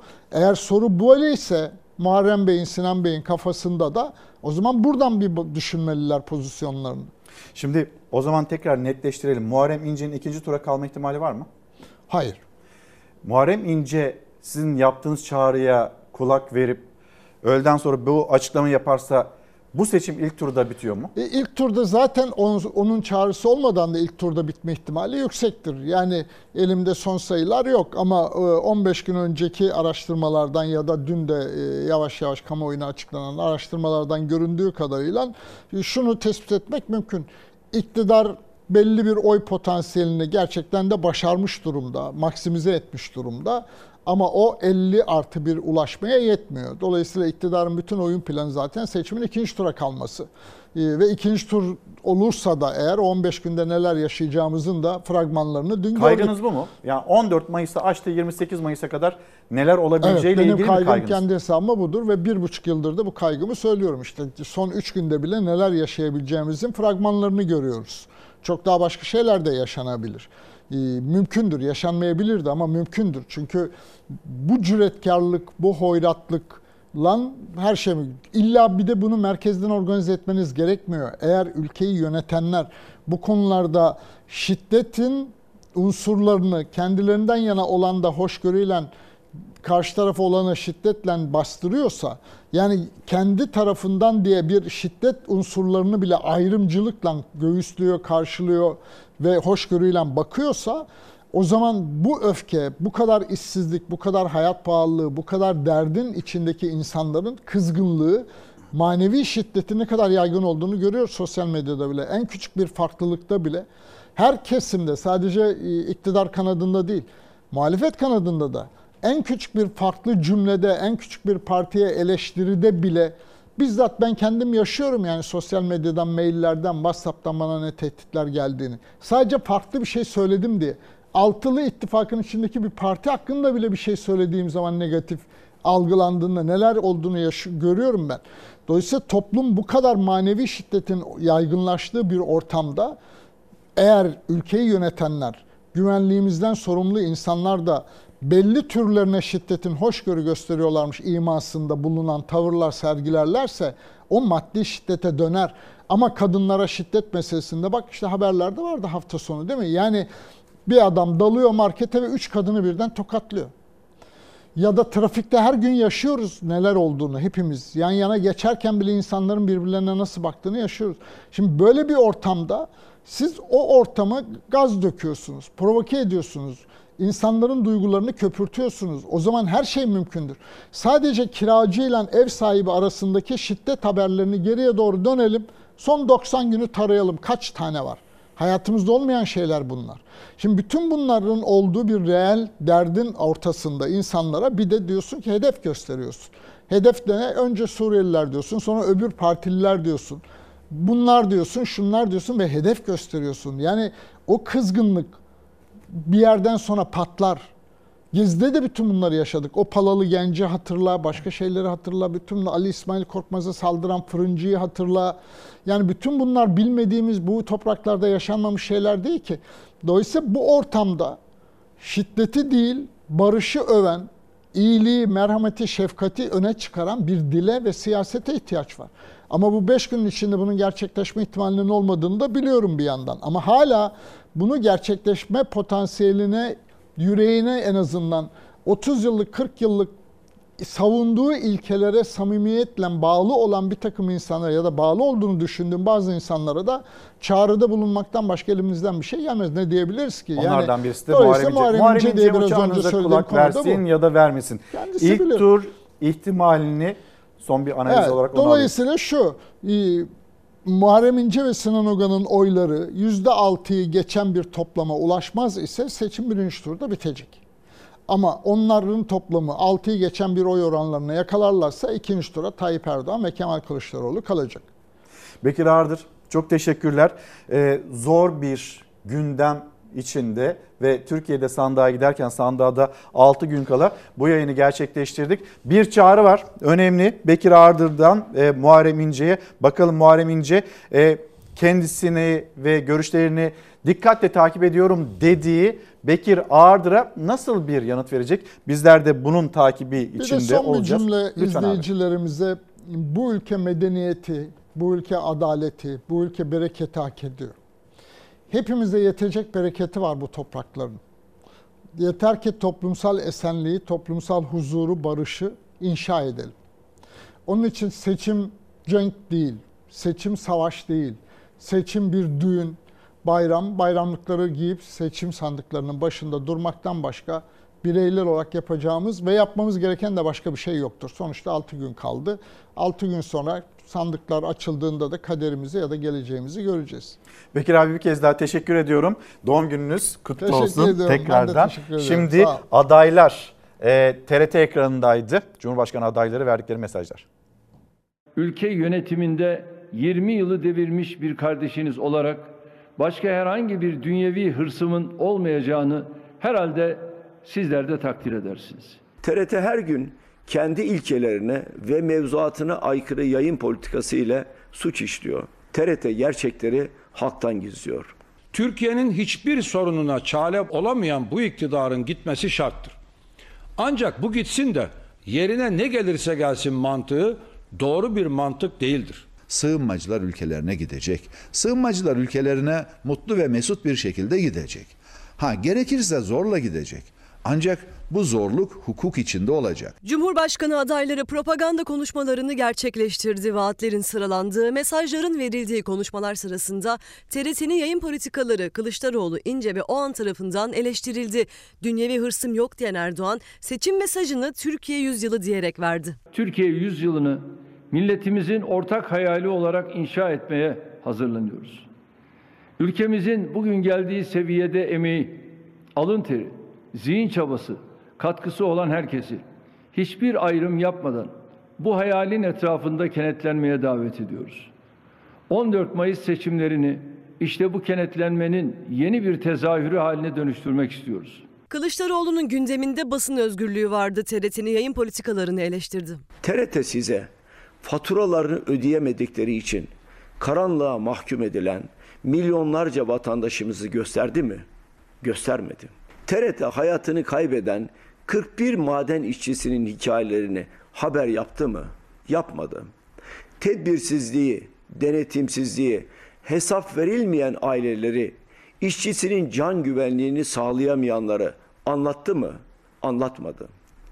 Şanlıurfa'da iktidar partisi adayının kardeş ve akrabaları tarafından eşi ve iki evladı öldürülen, adalet aramak için yıllardır nöbet tutan Emine Hanım'ın bitmeyen gözyaşlarını TRT halkımıza gösterdi mi? Muharrem İnce hem iktidara hem muhalefete yüklendi. Memleketimizin içinde bulunduğu bu karanlık tabloyu dağıtmak ve umudu yeniden yaşatmak üzere ülkemizin bu iktidardan da bu muhalefetten de kurtulması gerektiği inancıyla üçüncü bir yol olarak her türlü zorluğu, meşakkati ve saldırıyı göze alarak karşınızdayız. Biz ne iktidara karşı olduğumuz için teröristiz ne de bu muhalefeti eleştirdiğimiz için bölücüyüz. Türkiye ölümle sıtma arasında tercih yapmak zorunda değildir. Ata İttifakı Cumhurbaşkanı adayı Sinan Oğan'ın gündeminde sığınmacılar vardı. Adalet ve Kalkınma Partisi hükümeti sığınmacılara birçok ayrıcalıklar tanıdı. Hatta Türk vatandaşlarının sahip olmadığı ayrıcalıklara sahipler. Türk vatandaşları sizler bu ülkede askerlik yapanlar, bu ülke için hayatını verenler, bu ülke için şehit olanlar hastaneye gittiğinizde siz para ödüyorsunuz. İlaç aldığınızda siz para ödüyorsunuz. Ama bir Suriyeli için bu bedava. Biz bütün bu ayrıcalıkları kaldıracağız. Çalar Saat Bülten sorumlusu Zafer Söken şimdi yanımızda. E, yönetmenimizden Savaş'tan ben bir rica edeyim. Hemen bir e, bizim gazetelerimize bakalım. Sonra Zafer de dünyadaki gazeteler ve Türkiye'de olup bitenlere bakışı anlatacak bizlere. Zafer günaydın bir kez daha hoş geldin. Şimdi Hürriyet gazetesi, Akşam gazetesi, Sabah gazetesi, İstanbul e, tarih yazdı diyen Türkiye gazetesi, Yeni Şafak gazetesi bu örnekleri çoğaltabiliriz.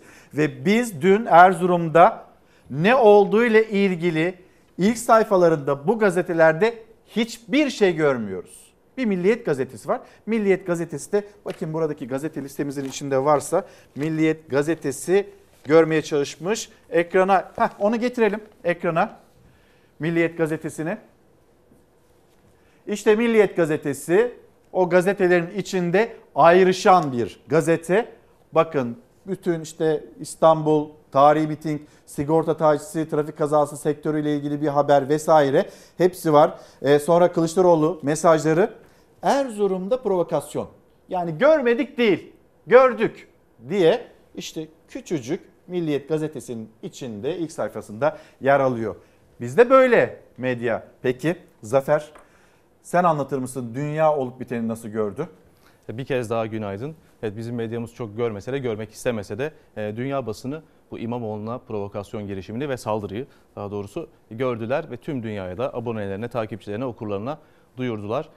Öncelikle Bloomberg'ten değil pardon düzeltiyorum Deutsche Welle'den başlayalım. Deutsche Welle'de e, Türkiye'nin muhalif siyasetçisi İstanbul Büyükşehir Belediye Başkanı Ekrem İmamoğlu'nun kampanya otobüsüne saldırı başlığıyla duyurmuş ve işte o otobüsün içindeki büyük taş parçasını paylaşmış okurlarıyla. O taş parçası o kadar da büyük yani birinin başına gelse Allah korusun çok ciddi bir Kesinlikle kazaya, öyle. yaralanmaya belki de Allah korusun ölümüne neden olabilecek kadar büyük bir taş parçası. Burada Euronews, Euronews de Avrupa'ya yayın yapan Avrupa Birliği ülkelerinin oluşturduğu bir haber kaynağı. Euronews'te de Erzurum'da İstanbul Büyükşehir Belediye Başkanı ve muhalefetin Cumhurbaşkanı Yardımcısı adayı Ekrem İmamoğlu'nun seçim otobüsüne taşlı saldırı düzenlendi başlığıyla paylaşmış Euronews'te bu haberi ve son olarak Bloomberg Amerika Birleşik Devletleri'nin Amerika Birleşik Devletleri'nde yayın yapan bir haber kaynağı ve aynı zamanda tüm dünyanın takip ettiği, özellikle yatırımcıların takip ettiği haber kaynağı Bloomberg. Bloomberg burada diyor ki hem Erdoğan'ın işte yeniden aday olmasına bir hafta kala, seçimlere bir hafta kala Türkiye'nin muhalefet adayı Ekrem İmamoğlu kampanyasını yap, yaparken taş yağmuruna tutuldu ve konuşmasını terk etmek zorunda kaldı. Terk etmesine neden oldu başlığını vermiş. İşte bu bizim dünyadaki ne yazık ki Türkiye algısına çok büyük zarar veriyor. Yani mesela Nurettin Nebati Ekonomi Bakanı gidip yatırımcılarla görüşüyor ya. Hani Türkiye'nin işte ne kadar güvenli, ne kadar demokratik bir ülke olduğunu anlatıyor ya. İşte bu o algıya çok büyük zarar veriyor. İşte sonra yabancı yatırımcı niye gelmiyor? Bu gibi nedenler nedeniyle gelmiyor. Söyledik bizim seçimlere, sandıklara katılımımız çok yüksek oranda. Avrupa'nın çok üstünde ama demokrasi sadece sandık demek değil. Demokrasi karşıt görüşlere de saygı duymak çok önemli demokrasilerde. Yani o olmadan olmaz. Sadece gidip oy vermekle demokrasi olmaz. Karşıt görüşlere de saygı duymak gerekir. Yoksa dünyadaki işte algınız ne yazık ki böyle kötü olur. Şimdi e, Süleyman Soylu tüm bu yaşananlardan sonra katıldığı televizyon programında açıklamalarda bulundu. Halka yalan söylüyor, e, sahtekardır gibi ifadeleri. Bu bir tiyatro, bir tiyatroyla karşı karşıyayız ifadeleri. Orada yaralanan insanlar, yaralanan insanın bacağı işte hani uf oldu gibi açıklamalarla Süleyman Soylu geçiştirmeye çalışsa da gazeteler görmese de ciddi bir durumla karşı karşıyayız. Sağduyu içinde Bugünler geçsin. Bugün başımızda demokrasi. Demokrasi için diyerek de sandığa gitmemiz gerekiyor artık bu dilde uzak olsun, bizlerden uzak olsun ki böyle e, zor geçmesin. Geride kalan günlerde zor geçmesin. Ekrem İmamoğlu peki bu yaklaşıma nasıl yanıt verdi? Dinleyelim. Bir kısım tavsiyelerde bulunacağım. Bunlar durum tespitidir, sorulardır, yaşadıklarımızdır, uyarılardır. Ama şimdi size zevkli şeyler söyleyeceğim. Şimdi beni iyi dinleyin. Şimdi beni iyi dinleyin. Geleceğim, oraya da geleceğim. Beni dinleyin. Güler yüzünüzü sakın yüzünüzden eksiltmeyin. Ben burada gençleri, şu pırlanta çocukları görüyorum. Hanımefendileri görüyorum. Bakın siz nasıl nasıl bugüne kadar güler yüzle kazanmışsak unutmayın, unutmayın, unutmayın. Bana ne dediler? 2019'da efendi bu sevgi pıtırcıymış dediler. Evet ben sevgi pıtırcığım var mı? Var mı? Var mı? Ben sevgi pıtırcığıyım. Senin gibi, senin gibi o bir avuç kimi, bir avuç insan gibi suratı asık, suratı asık bizde mendebur suratlı derler. Öyle olacağıma, öyle olacağıma evet ben sevgi pıtırcıyım sevgi. Her biriniz, her biriniz bulunduğu yeri sevgiye boğacaksınız sevgiye. 2019'da da seçimi elimizden almaya kalktılar değil mi? Ne yaptık? Coşa coşa sokaklara geçtik. Bize bize oy vermeyenler bile ne dedi biliyor musunuz? Bize oy vermeyenler bile ne dedi biliyor musunuz? İyi ki bu adam kazandı dedi. İyi ki bu adam kazandı dedi.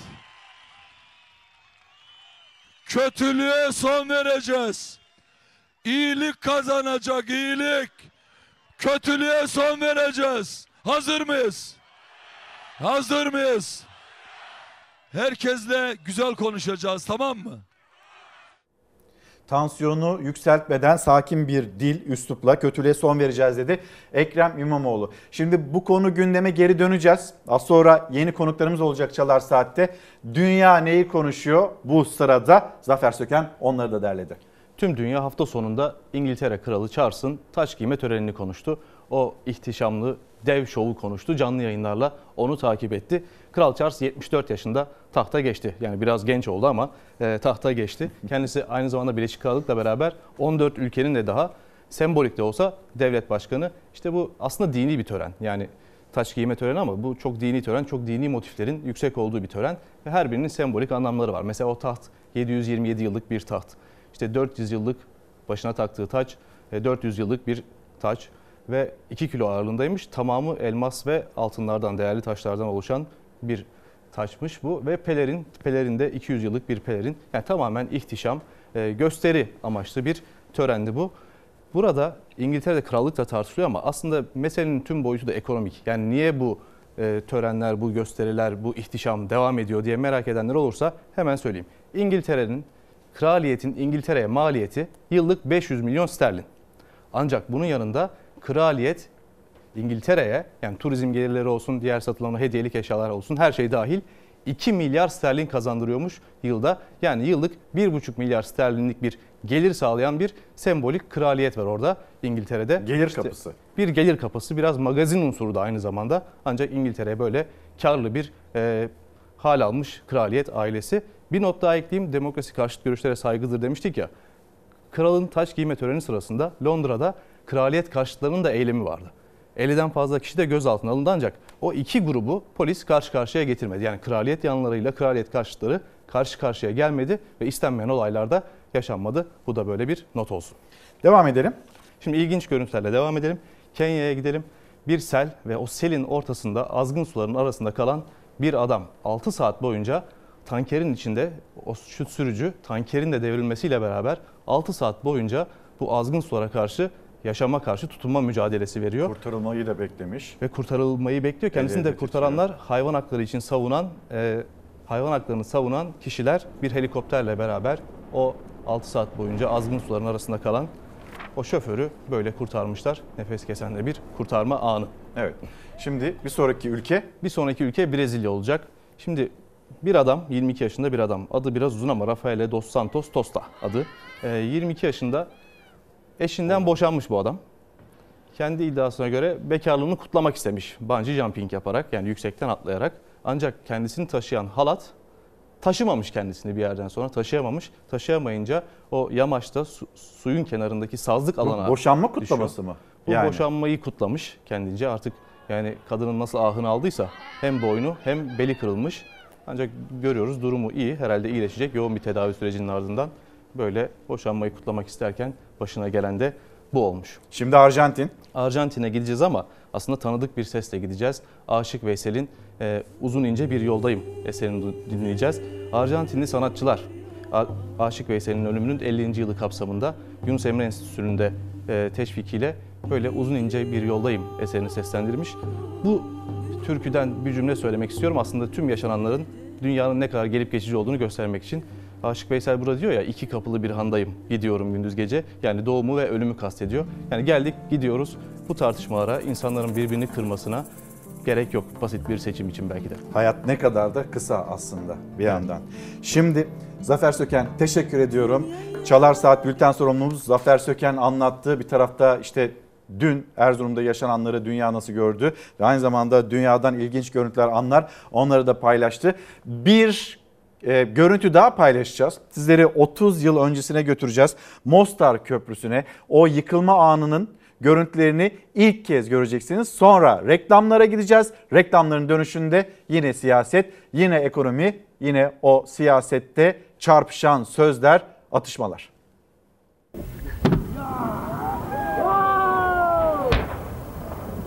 Hırvat birlikler tarihi Mostar Köprüsü'nü sevinç nidalarıyla yıktı. İlk defa yayınlanan görüntüler 30 yıl önceki savaşın acısını bir kez daha yaşattı. Bosna Hersek'teki en önemli Osmanlı eserlerinden biriydi Mostar Köprüsü. 1566 yılında Mimar Sinan'ın öğrencisi Mimar Hayrettin tarafından inşa edildi. Yüzyıllarca farklı medeniyetleri birbirine bağladı. Bosna Savaşı'nda Hırvat birlikler kardeşliğin ve hoşgörünün simgesi olan köprüyü hedef aldı.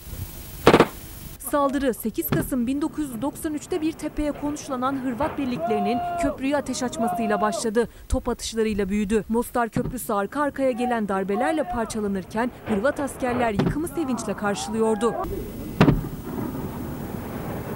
Yoğun topçu ateşine dayanamayan köprü bir gün sonunda yıkıldı. Hırvat birliklerinin konuşlandığı açıdan çekilen görüntüler 30 yıl sonra ilk kez kamuoyuyla paylaşıldı. Türkiye'nin de desteğiyle yeniden inşa edilen köprü 2004 yılında açıldı. Nereden aldın? Nereye getirdin? Demek ki halk değişim istiyor. Sandıkları korumak benim işim, benim. Ata ittifakı güneş gibi parlayacak. 14 Mayıs'ta Türkiye önce sandık başına sonra ekran başına gidecek. Sandıkta 4 aday var ama ekranda seçim belli. Türkiye haritası 87 seçim bölgesi. İl il bakacağız. Konya, Ankara, Yozgat, Çanakkale, İstanbul, İzmir. Bir dur, bir dur, bir dur İlker dur. Bir. Vakit var da. Cumhurbaşkanlığı milletvekili seçimi birlikte yapıldı. Fox'ta seçim yayını Gülbin Tosun'la ana haberden hemen sonra başlayacak. Selçuk Tepeli ve İlker Karagöz sandık sandık tüm sonuçları anında Türkiye'ye ulaştıracak. Kamuoyu araştırmacısı Bekir Ağırdır o sonuçları sıcağı sıcağına yorumlayacak. Oo Bekir Ağırdır da buradaymış. Patronların mesajını sana tercümeye geldim. Ayrıca Bekir abi biz buradaydık. Selçuk Tepeli geldi. Fox Haber Genel Yayın Yönetmeni Doğan Şentürk, Fox Haber Ankara temsilcisi Tülay Ünal Öç'ten son dakika bilgileri yine onlarda olacak. Her seçim 14 Fox'ta izlendi. Ya bu sloganları nereden buluyorsun? Bu saçları kaç seçimde arttık biliyor musun? Gazeteciler Murat Yetkin, Çiğdem Toker, Nevşin Mengü, Deniz Zeyrek, Türkiye'nin bu uzun gecesinde en sağlıklı analizlerle Fox ekranlarında olacaklar. En doğru, en güvenilir ve en hızlı sonuçlar yine burada. Seçim gecesi klasiğiniz Fox Haber'de. Bir ekrandan daha fazlasında. Türkiye'nin seçimi 14 Mayıs'ta Fox'ta. Efendim bir kez daha günaydın. Çalar Saat devam ediyor. Cumhurbaşkanı olarak Kemal Kılıçdaroğlu seçilirse Cumhurbaşkanı yardımcısı olacak bir isim Demokrat Parti Genel Başkanı Gültekin Uysal şu anda Çalar Saat'te misafirimiz. Efendim günaydın. Günaydın. Hoş geldiniz. Hoş bulduk. Yoğun bir koşuşturmaca içindesiniz. Siyasetin diline itiraz eden e, liderlerden birisiniz aynı zamanda. Konuşacağız ama önce e, izleyicilerimizle birlikte hem Erzurum'u hatırlatalım hem de e, Erzurum'da yaşananlardan sonra Ekrem İmamoğlu Sabiha Gökçen Havalimanı'nda hangi mesajları verdi? Bir dinleyelim, konuşalım. Kötülüğe son vereceğiz. İyilik kazanacak, iyilik. Kötülüğe son vereceğiz. Hazır mıyız? Hazır mıyız? Herkesle güzel konuşacağız, tamam mı? Herkesle güzel konuşacağız. Yüzümüz güleç gideceğiz.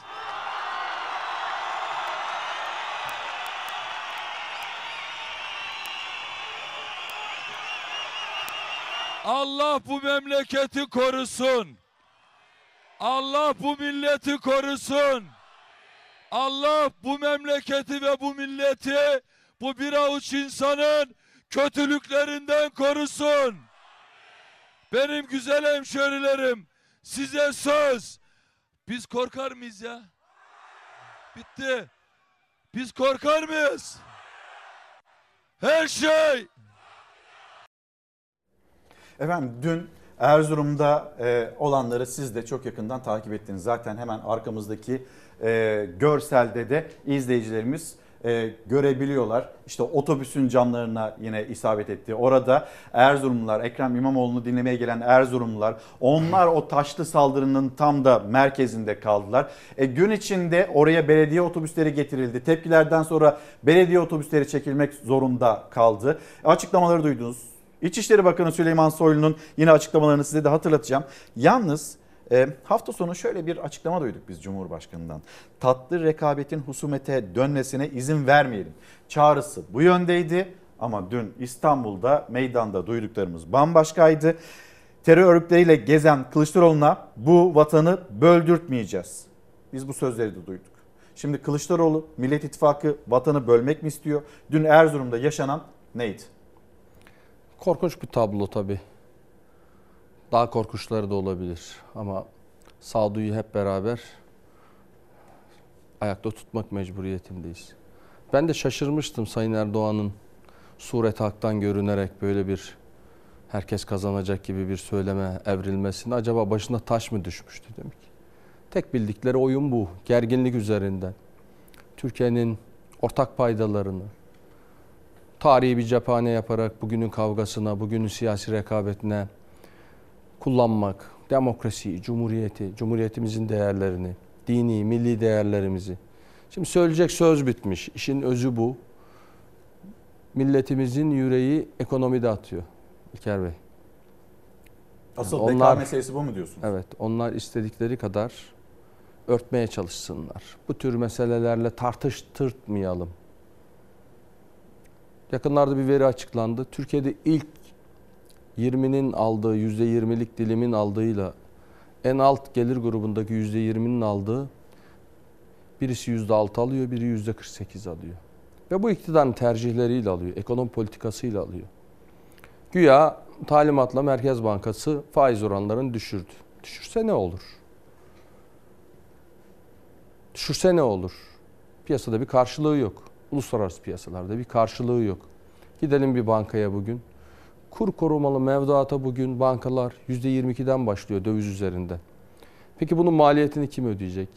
85 milyon ödeyeceğiz. Neyin maliyeti bu?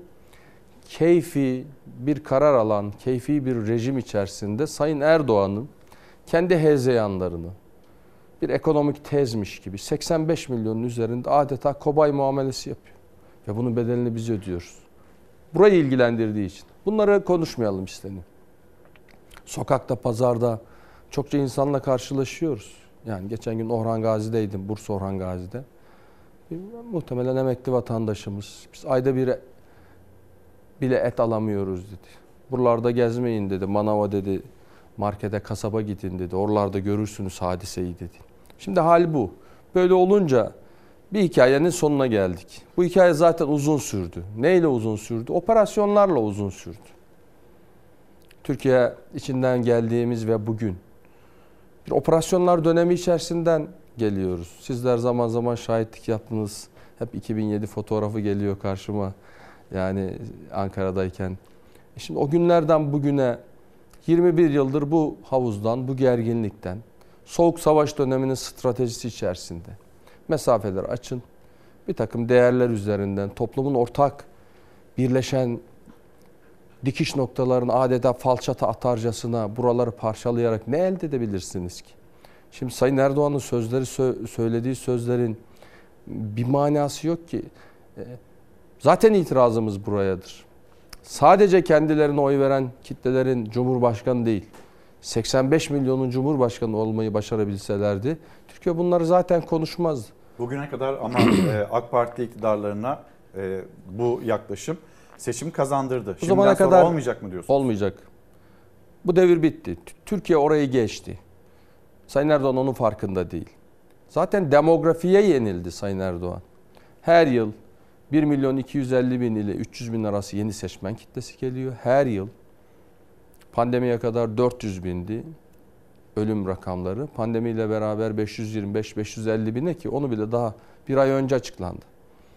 Şimdi bu demografik değişime baktığınızda e, yeni gelen genç kitleden kendi ortalamasının bile çok altında destek alıyor. Sadece ve sadece Sayın Erdoğan'ı görmüş nesillerden, bu nesillere korku teklif eden, işte bugün iktidarın yaptığı o. Onlar korku diyor, biz umut diyoruz. Onlar hani şey Edip Ali'nin Osman Gazi'ye hitabı gibi yani yani sakinlik bize şiddet karşıya diyor, öfke karşıya diyor değil mi? Biz de aynı pozisyondayız. Bunlara rağmen kazanacağız. Millet kazanacak burada. Türk demokrasisini ısrarla ifade ediyorum. En zor seçim. Niye? Normal bir siyasi iktidar, toplumsal alanın tek başına iktidarlarla geçmişi mukayese edelim. Bütün toplumsal alanları devleti ele geçirme sahikiyle, toplumsal alanlar ele geçirme sahikiyle hareket ettiler. Kızılay'ı ele geçirdiniz. Ne oldu? Ne oldu? Başkan Depremin koltukta. dal ortasında çadır sattı. Kendileri de itiraz ediyorlar. Çünkü biraz olsun aklı ve vicdanı kararmamışsa bunlar kabul etmez zaten. Bugün Kızılay çağrılar yapıyor. Kızılay'ın başındakilerin zaaflarına, üslupsuzluklarına, yanlışlarına, kötü niyetli olmalarına rağmen ben de çağrı yaptım. Kan bağışı ile ilgili. Ama siz bu ülkenin ortak değeri olmuş Kızılay'ı, Hilal Ahmer'de bu yana. Prestijini, güvenilirliğini zedelerseniz insanlarımız gidip kan bağışı bile yapmaz. Kazanıyoruz dediniz. Evet kazanıyoruz. Birinci turda mı? Ben Allah'ın izniyle görüyorum, meydanlarda da görüyorum. Biraz hınç o. Buradaki stratejiyle gererek. Çünkü Türkiye'ye kaos teklif ediyorlar. Millet olarak çok temel bir refleksimiz var. Kaos mu düzen mi? Elbette düzen. Bu coğrafyada düzenin olmadığı kaos dönemlerinin Anadolu yeri gelmiş Moğol istilasına uğramış. Bugün de tarihten bugüne taşıyalım. Anadolu'nun gördüğü Moğol istilasından sonraki en büyük istilayla karşı karşıyayız. En büyük istilayla, en büyük yağmayla karşı karşıyayız. İşte ortaya dökülen kasetler var. Bir ülkenin cumhurbaşkanı ile ilgili 1 milyar dolar aldığı hususunda içeriden birisi çıkmış beyanlarda bulunuyor. Hiç bunlara karşı cevap verdiklerini görüyor muyuz? Bunlar unutulsun. Bunlar konuşulmasın. Milletin can alıcı, can yakıcı meseleleri konuşulmasın. Ankara'da yaşıyoruz. Ankara'yı da biliyoruz. Geçen yıl, bir buçuk yıl önce 800 liraya, 1000 liraya kiralanan evler bugün bırakın merkezleri Sincan gibi, Etimeskut gibi, Kazan gibi yerlerde 10 bin liralara çıkmış. Milletin derdi bu.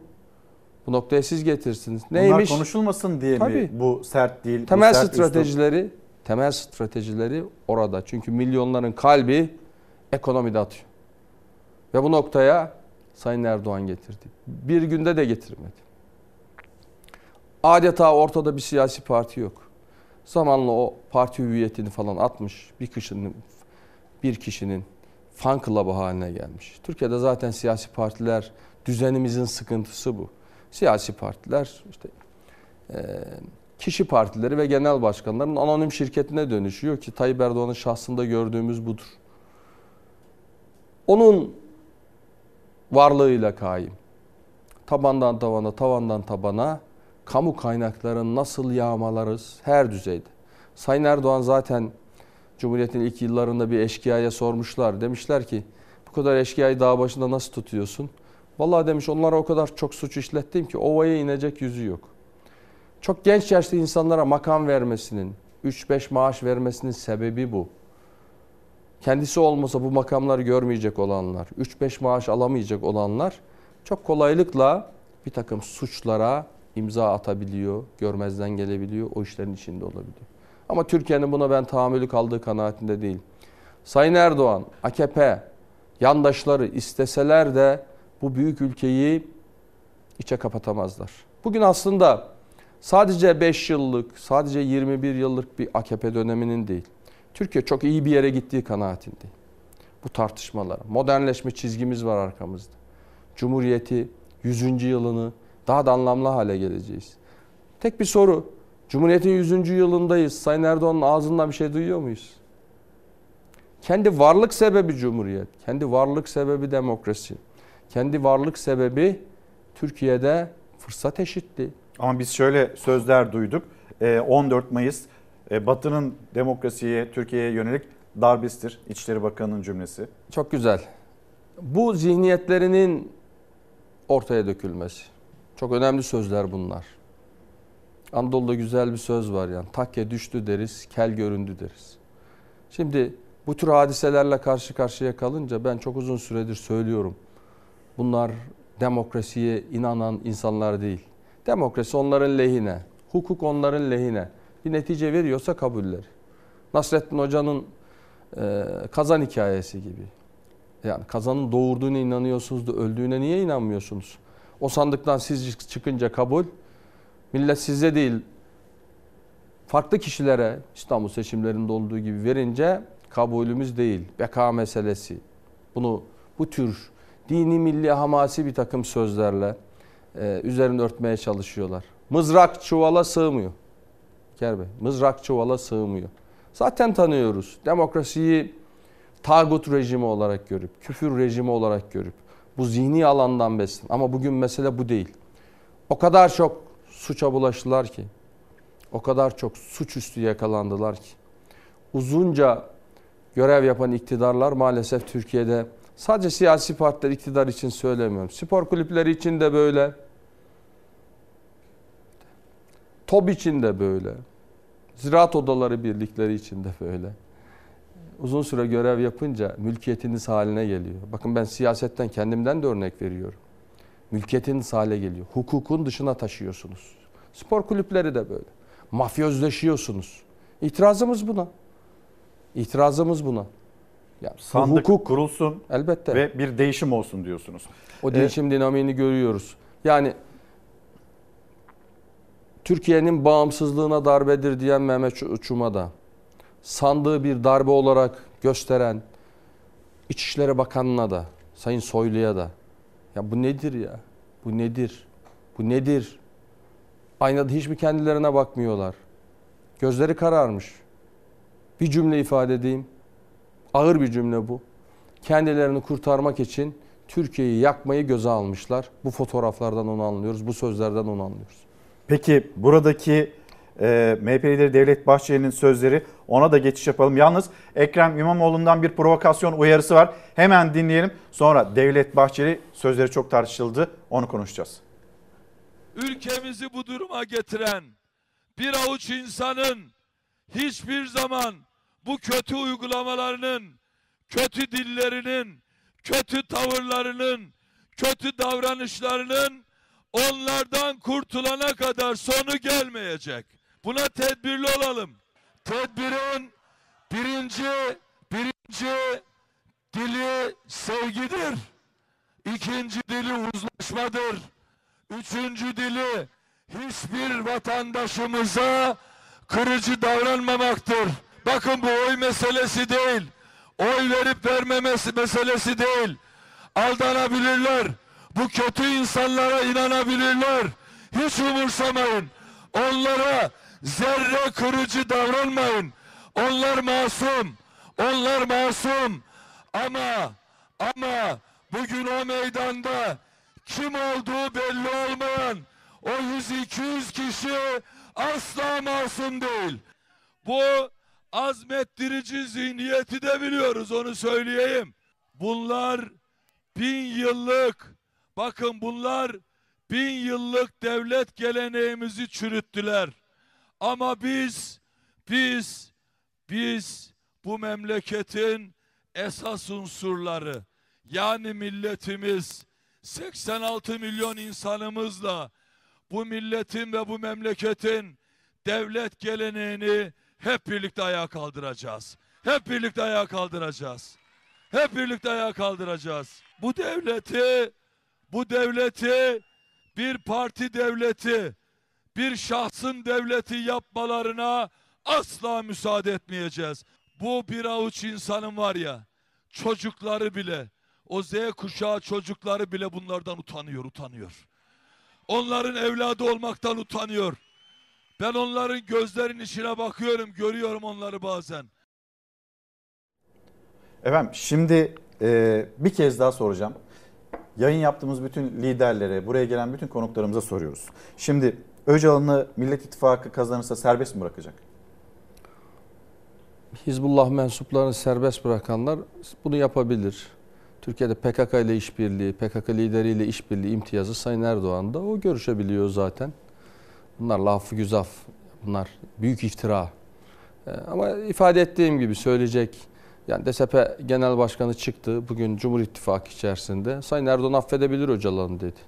Yani ortada bu veriler dururken yani muhalefetten herhangi bir söz yok, herhangi bir e, sonra Türkiye'de hukuk var.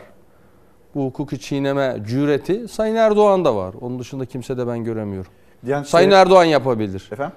Sayın Erdoğan Öcalan'ı da affedebilir. Kendi siyasetine hizmet etsin yeter ki. Daha düne kadar HDP ile ilişkileri de ortadaydı. PKK ile ilişkileri de ortadaydı. O açıdan e, eline mektup verip Kandil'e, İmralı'ya kim gönderdi? Bütün bunları ama böyle bir şark kurnazlıkları var. Yani onlarla e, anayasa değişikliği yapacaksınız başörtüsüyle ilgili. Adalet Bakanı HDP'yi ziyaret edebilir. E, Cumhurbaşkanı adayımız Sayın Kılıçdaroğlu ziyaret ettiğinde vay siz size hak başkasına nahak. Böyle bir şey olabilir mi? Hızlıca yine sorayım. Diyanet İşleri Başkanlığı'nı kapatacak mısınız? Ya, Türk Cumhuriyet'le yaşıt kurumlar bunlar bir geçmişi var. Bu ülkede bilakis Türkiye'de din ve vicdan hürriyetini yerli yerine koyacak. Tekrar ifade edeyim. Demokrat Parti olarak göğsümüzü gere gere ifade ediyoruz. Türkiye'de milli güvenliğin de şemsiyesi cumhuriyettir, demokrasidir, hukuktur ve laikliktir. Laiklik prensibini biz sadece din referansına o nispetle o paranteze hapsediyoruz. Laiklik aslında bir modern devletin vatandaşlık temelinde tüm insanlarına, tüm vatandaşlarına, kimliğine, kişiliğine, rengine, siyasi tercihine bakmaksızın eşit hizmetler sunmasıdır. İtirazımız buna zaten bu ülkede bir ahbap çavuş düzeni var. İşte görüyoruz milyar euroların nasıl alındığını değil mi? Sayın Erdoğan birine dokunuyor. Milyarlık milyar euroluk insan oluyor. Üzerinden de senyoraj hakkın orta çağdaki gibi Sayın Erdoğan almış. Türk tarihinde İlker Bey kötü performans gösteren kötü yönetimler zaman zaman belki olmuştur. Ama kötü niyetli yönetim olmadı. Sayın Erdoğan'ın önderliğindeki AKP iktidarı kötü niyetlidir. Türkiye'nin kamu yararını, kamu menfaatini gözetmek değil. Onlar için varsa yoksa üzerine din sosuyla beraber harmanlanmış yeri gelir milliyetçi olurlar. Şimdi milliyetçi kesildiler. Daha dün milliyetçiliği ayaklarımın altına aldım demiyor muydunuz? Peki şimdi yeni bir açıklama var. Terör örgütleriyle gezen Kılıçdaroğlu'na bu vatanı böldürtmeyeceğiz. Millet İttifakı vatanı bölmek mi istiyor? Ne Cumhuriyet Halk Partisi, ne Demokrat Parti, ne Saadet Partisi, ne İyi Parti, ne DEVA, ne Gelecek. Ya Türkiye'nin milli bütünlüğü, beraberliği ile ilgili en küçük bir farklı çıkışı olabilir mi? Sayın Erdoğan'ın söyleyecek sözü kalmadığı için biraz evvel konuştuk. Ya vatandaş can çekişiyor bu enflasyonla ilgili yeni ekonomi programı dediğiniz, orta vadeli planın bile ismini yeni ekonomi programı diyerek değiştirdiniz. 21 yılda tutturdukları bir hedef söylesinler ya. 21 yılda tutturdukları bir hedef. Orta vadeli planlar açıkladıkları günden bugüne ulaştıkları, hedefledikleri o planlamalarla onu gerçekleştirebilmişler. 5 yıllık kalkınma planları. İlker Bey 4 tane 5 yıllık kalkınma planı uygulayacak bir zaman vermiş Türk milleti. Kime Ama- vermiş bunu? Çok Ama partili sonra- hayata bakın. Gözümüzün önüne Süleyman Demirel fotoğrafı gelir. Rahmetle yad edelim liderimiz. Türkiye daha anlayacak onun yaptıklarını. Sadece 65-69 arası yaptığını bile anlasa Türkiye. Bakın ben dün Karapınar'daydım. O Karapınar, o Konya Ovası'nda oranın sulama altyapısını kurduğu için bugün oralarda yemyeşil ama bir yandan Türkiye'nin su problemi var. O açıdan Demokrat Parti olarak pozitif bir milliyetçilik. Vatan demek su demek, vatan demek toprak demek, vatan demek nehirler, akarsular demek. Bütün bunları konuşmaya çalışıyoruz biz. Onlar hamasi bir takım nutuklarla bu işleri yapsınlar. Şimdi Sayın Erdoğan bu işlere e, yapabilirdiniz. Niye yapmadınız? Şimdi Türkiye vaatleri ne? Türkiye 100 yılı diye böyle afilli bir takım program açıkladılar. Seçim beyannamesi niteliğinde. Neyi vaat ediyor Türkiye'ye? Kendisi kurumsallaştırdığı devlet ele geçireceğiz diyerek değil mi? Meksika sınırı gibi bir sınır var. Sınırın bu tarafındaysanız, iktidar tarafındaysanız her şey mübah. Yani arada latife yapıyorum. Haşa. Ee, seçime kadar günah bile yok. Trafik cezası da yok. Ee, eline geçirdiği tüm kaynağı, insanları hani son dakika ÖSS sınavına çalışan öğrenci gibi son akşam millete milletin hakkını lütufmuş diye veriyor. Biz milletin hakkını lütufmuş diye vermeyelim. Peki o zaman sizin mesajınız ilk turda bitecek mi size göre? Ben o momentumu görüyorum. Toplumdaki o heyecanı görüyorum. Milletimiz sandıkta konuşuyor. Onu da görüyoruz. Bize de düşen vazife kılavuz olabilmek. Zaten bütün bu yürüttüğümüz bir buçuk yıllık arka planı var elbette. 16 Nisan referandumu, 2018 seçimleri, 2019 yerel seçimleri ve altılı masa olarak başlamış Millet İttifakı olarak taşlandırdığımız 13. Cumhurbaşkanımız Kemal Kılıçdaroğlu'nun ortak adaylığıyla beraber yürüyen bir süreç var. Bunun arkasında değerler var. Sayın Erdoğan'ın Türkiye'ye teklifi korku, bizimse Türkiye'ye teklifimiz umut. Efendim çok teşekkür ederim. Ben çok teşekkür Geldiniz ederim. Çalar Saat'te konumuz oldunuz. Demokrat Parti Genel Başkanı Gültekin Uysal anlattı. Neyi teklif ettiğini, Millet İttifakı'nın neyi teklif ettiğini. Şimdi yeniden Erzurum'a döneceğiz. Ekrem İmamoğlu, e, daha doğrusu Ekrem İmamoğlu Erzurum'da ne yaşadı ve İstanbul'da nasıl karşılandı? Provokasyon ve buradaki bir avuç insan tehlikeye atıyorlar sizi. Biraz geriye doğru geçin.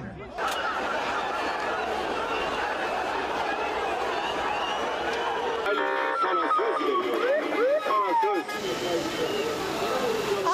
dönüşü İstanbul Büyükşehir Belediye Başkanı Ekrem İmamoğlu'nun uçağı Sabiha Gökçen Havalimanı'na inecek ve İmamoğlu'nu karşılamak için de İstanbullular Sabiha Gökçen Havalimanı'na adeta akın ediyor. Havalimanı yolundayız ve trafik işte bu durumda. Araçlar ilerlemekte, güçlük çekiyor. Ekrem'e değil, milletimin tek bir ferdine uzanan her el kırılsın her el. Erzurum'da uğradığı saldırı sonrası İstanbul'a dönüşte havalimanında böyle karşılandı İmamoğlu. Bayraklarla, tezahüratlarla. Biraz dertleşelim. Bu saatte buraya geldiniz. Beni beklediniz. Allah hepinizden razı olsun. İmamoğlu sağduyu çağrısı yaptı kendisini karşılamaya gelenlere. Saldırganların Erzurum'la ilgisi olmadığını vurguladı. Beni dinleyin ki sizin sayenizde vatandaşlarımızı da biraz bilgilendireyim. Öncelikle Erzurum'da o güzel meydanda toplanarak bizimle hasbihal edecek olan duygularımızı paylaşmak için oraya gelen inanın yeni doğmuş bebekten çocuktan kızlarımızdan, oğullarımızdan, annelerden, teyzelerden, amcalardan, kardeşlerimden helallik istiyorum. Onlara teşekkür ediyorum. Saldırıda yaralananların sağlık durumuyla ilgileneceğini söyledi İmamoğlu. Üzüntülüyüz. Ben o çocukların, hanımefendilerin, gençlerin her birisinin sağlığıyla tek tek an ve an ilgileneceğim. En kısa zamanda da onlarla bir araya gelip kucaklaşacağım. Provokasyonlara karşı da uyardı. Ülkemizi bu duruma getiren bir avuç insanın hiçbir zaman bu kötü uygulamalarının, kötü dillerinin, kötü tavırlarının, kötü davranışlarının onlardan kurtulana kadar sonu gelmeyecek. Ekrem İmamoğlu itidal çağrısı yaptı. Buradan evinize güler yüzlü, sakince, suhuletle yürüyerek gideceğiz tamam mı? Aramızda kalsın eve giderken eve giderken gördüklerinize deyin ki Ekrem Bey söyledi aramızda kalsın dedi. Kazanıyoruz, kazanıyoruz, kazanıyoruz. Ekrem İmamoğlu'nun mesajları bu şekilde. Şimdi yine konuğumuz var Çalar Saat'te. Cumhuriyet Halk Partisi Genel Başkan Yardımcısı, Muharrem Erkek Seçim ve Hukuk İşlerinden sorumlu Genel Başkan Yardımcısı kendisi. Günaydın, hoş geldiniz. Ee, zor bir geceydi aslında Ekrem İmamoğlu Evet. için. Sizler de çok yakından takip ettiniz. İçişleri Bakanı Süleyman Soylu'yu dinlediniz mi? Erzurum'da olup bitenlerle ilgili tiyatro dedi. Tiyatroyla karşı karşıyayız dedi. Dinledim e, maalesef. E, öncelikle bizi izleyen, dinleyen herkese saygılarımı sunuyorum. E, teşekkür ediyorum. Son derece üzücü böyle bir İçişleri Bakanı'nın e, olması. Öncelikle e, şunu paylaşmak istiyorum. Bu provokasyon, o atılan taşlar e, bizim birlik ve beraberliğimize, barışa, kardeşliğe, demokrasiye atıldı o taşlar. Yani asıl üzücü o gencecik çocukları, o taş atan çocukları arka planda kullananlar. Kullananlar. Herhalde bunlardan biri de Süleyman Soylu. Çünkü Süleyman Soylu'yu dinlerken ben hem bir hukukçu olarak hem de bir vatandaş olarak hayretler içinde kaldım. Bu provokasyonları yapanlara, o taşları atanlara, yani provokatörlere, saldırganlara tepki göstereceğine İmamoğlu'na tepki gösteriyor. Bakın İmamoğlu'na. Ciddi suçlar işlendi orada. Yalnızca demokrasiye bir saldırı değil. O taşlar, çocuklar yaralandı. Kadınlar yaralandı. Öldürmeye teşebbüs, kasten yaralama, mala zarar verme suçları emniyet güçlerinin gözü önünde işlendi. Herhalde talimat gelmiş, polisimiz de görevini yapamadı. Yoksa polis müsaade eder Peki mi ona? belediye başkanı nerede durdu? Vali ne yaptı? Bir gözaltı bilgisi var mı size gelen? Kanunsuz emir ve talimatları uyguluyorlar. Uzun zamandır kanunsuz emir ve talimatları uyguluyorlar. Ee, Türkiye'ye en büyük kötülüğü yapıyorlar. Biz niçin hep şunu söylüyoruz? 14 Mayıs'ta yalnızca iktidar hükümet değişmeyecek. Bir zihniyet de değişecek. Bu kutuplaşma girdabından çekip çıkartacağız ülkemizi. Sevgiyi, saygıyı, hoşgörüyü egemen kılacağız. Mutlu bir ülke olacağız. Türkiye hak ediyor mu bunu? Sabaha kadar hiçbir gözaltı yoktu. Sabaha kadar bir tek gözaltı dahi yapılmadı. Ben il başkanımızla da görüştüm. O bara başkanıyla görüştü. Emniyetle görüştü. Valilik özel kalemle görüştü. Usulen 3-5 kişiyi gözaltına alacaklar. Ben size söyleyeyim. Usulen çok ciddi işlenmiş suçlar var. Demokrasiye bir saldırı var. Usulen 3-5 kişiyi gözaltına alacaklar. Çünkü talimat yukarıdan geliyor. Sıkıntı orada. Hukuk böyle bir devlet- talimat böyle bir talimat gelmesinin gerekçesi nedir? Sandığa 7 gün kala 6 gün kala. Gerekçesi e, İlker Bey korkuyu, korku kültürünü egemen kılmak istiyorlar. Ama başaramıyorlar. Başaramayacaklar. Yani seçmeni sandıktan uzaklaştırmaya mı çalışıyorlar? Bakın e, Erzurumlular alet olmadı buna. Çünkü Erzurumlular çok güzel insanlar. Cumhuriyetimizin kurucusu Gazi Mustafa Kemal Atatürk Ankara mebusu olmadan önce Erzurum mebusuydu. Erzurum mebusuydu. Nene Hatun'un torunları. Biz 2022 yaz tatiline girdi ya meclis kapandı uzun süre. Biz meclis kapanmasına rağmen Cumhuriyet Halk Partisi olarak çalışmalarımızı aralıksız sürdürdük. İlk grup toplantımızı 2 Ağustos 2022'de Erzurum'da yaptık. Biz milletvekili arkadaşlarımız, parti meclisi arkadaşlarımız Erzurum'da caddelerde, Mumcular Caddesi'nde, Tespihçiler Çarşısı'nda dolaştık. O kadar misafirperver bir şekilde ağırladılar ki bizi. Dertleştik, sohbet ettik. Bu provokasyonları yapanlar belli yukarıda. Şimdi mutlu mu acaba e, Sayın Erdoğan, Sayın Bahçeli, Sayın Soylu? Mutlular mı? Böyle bir anlayış olabilir mi? Bu anlayışı değiştireceğiz.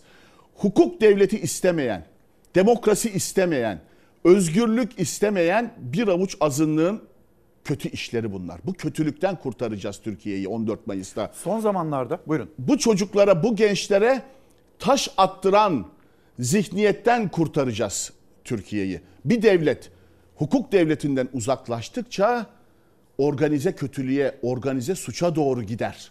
Maalesef. Bakın bunu bir hukukçu olarak söylüyorum.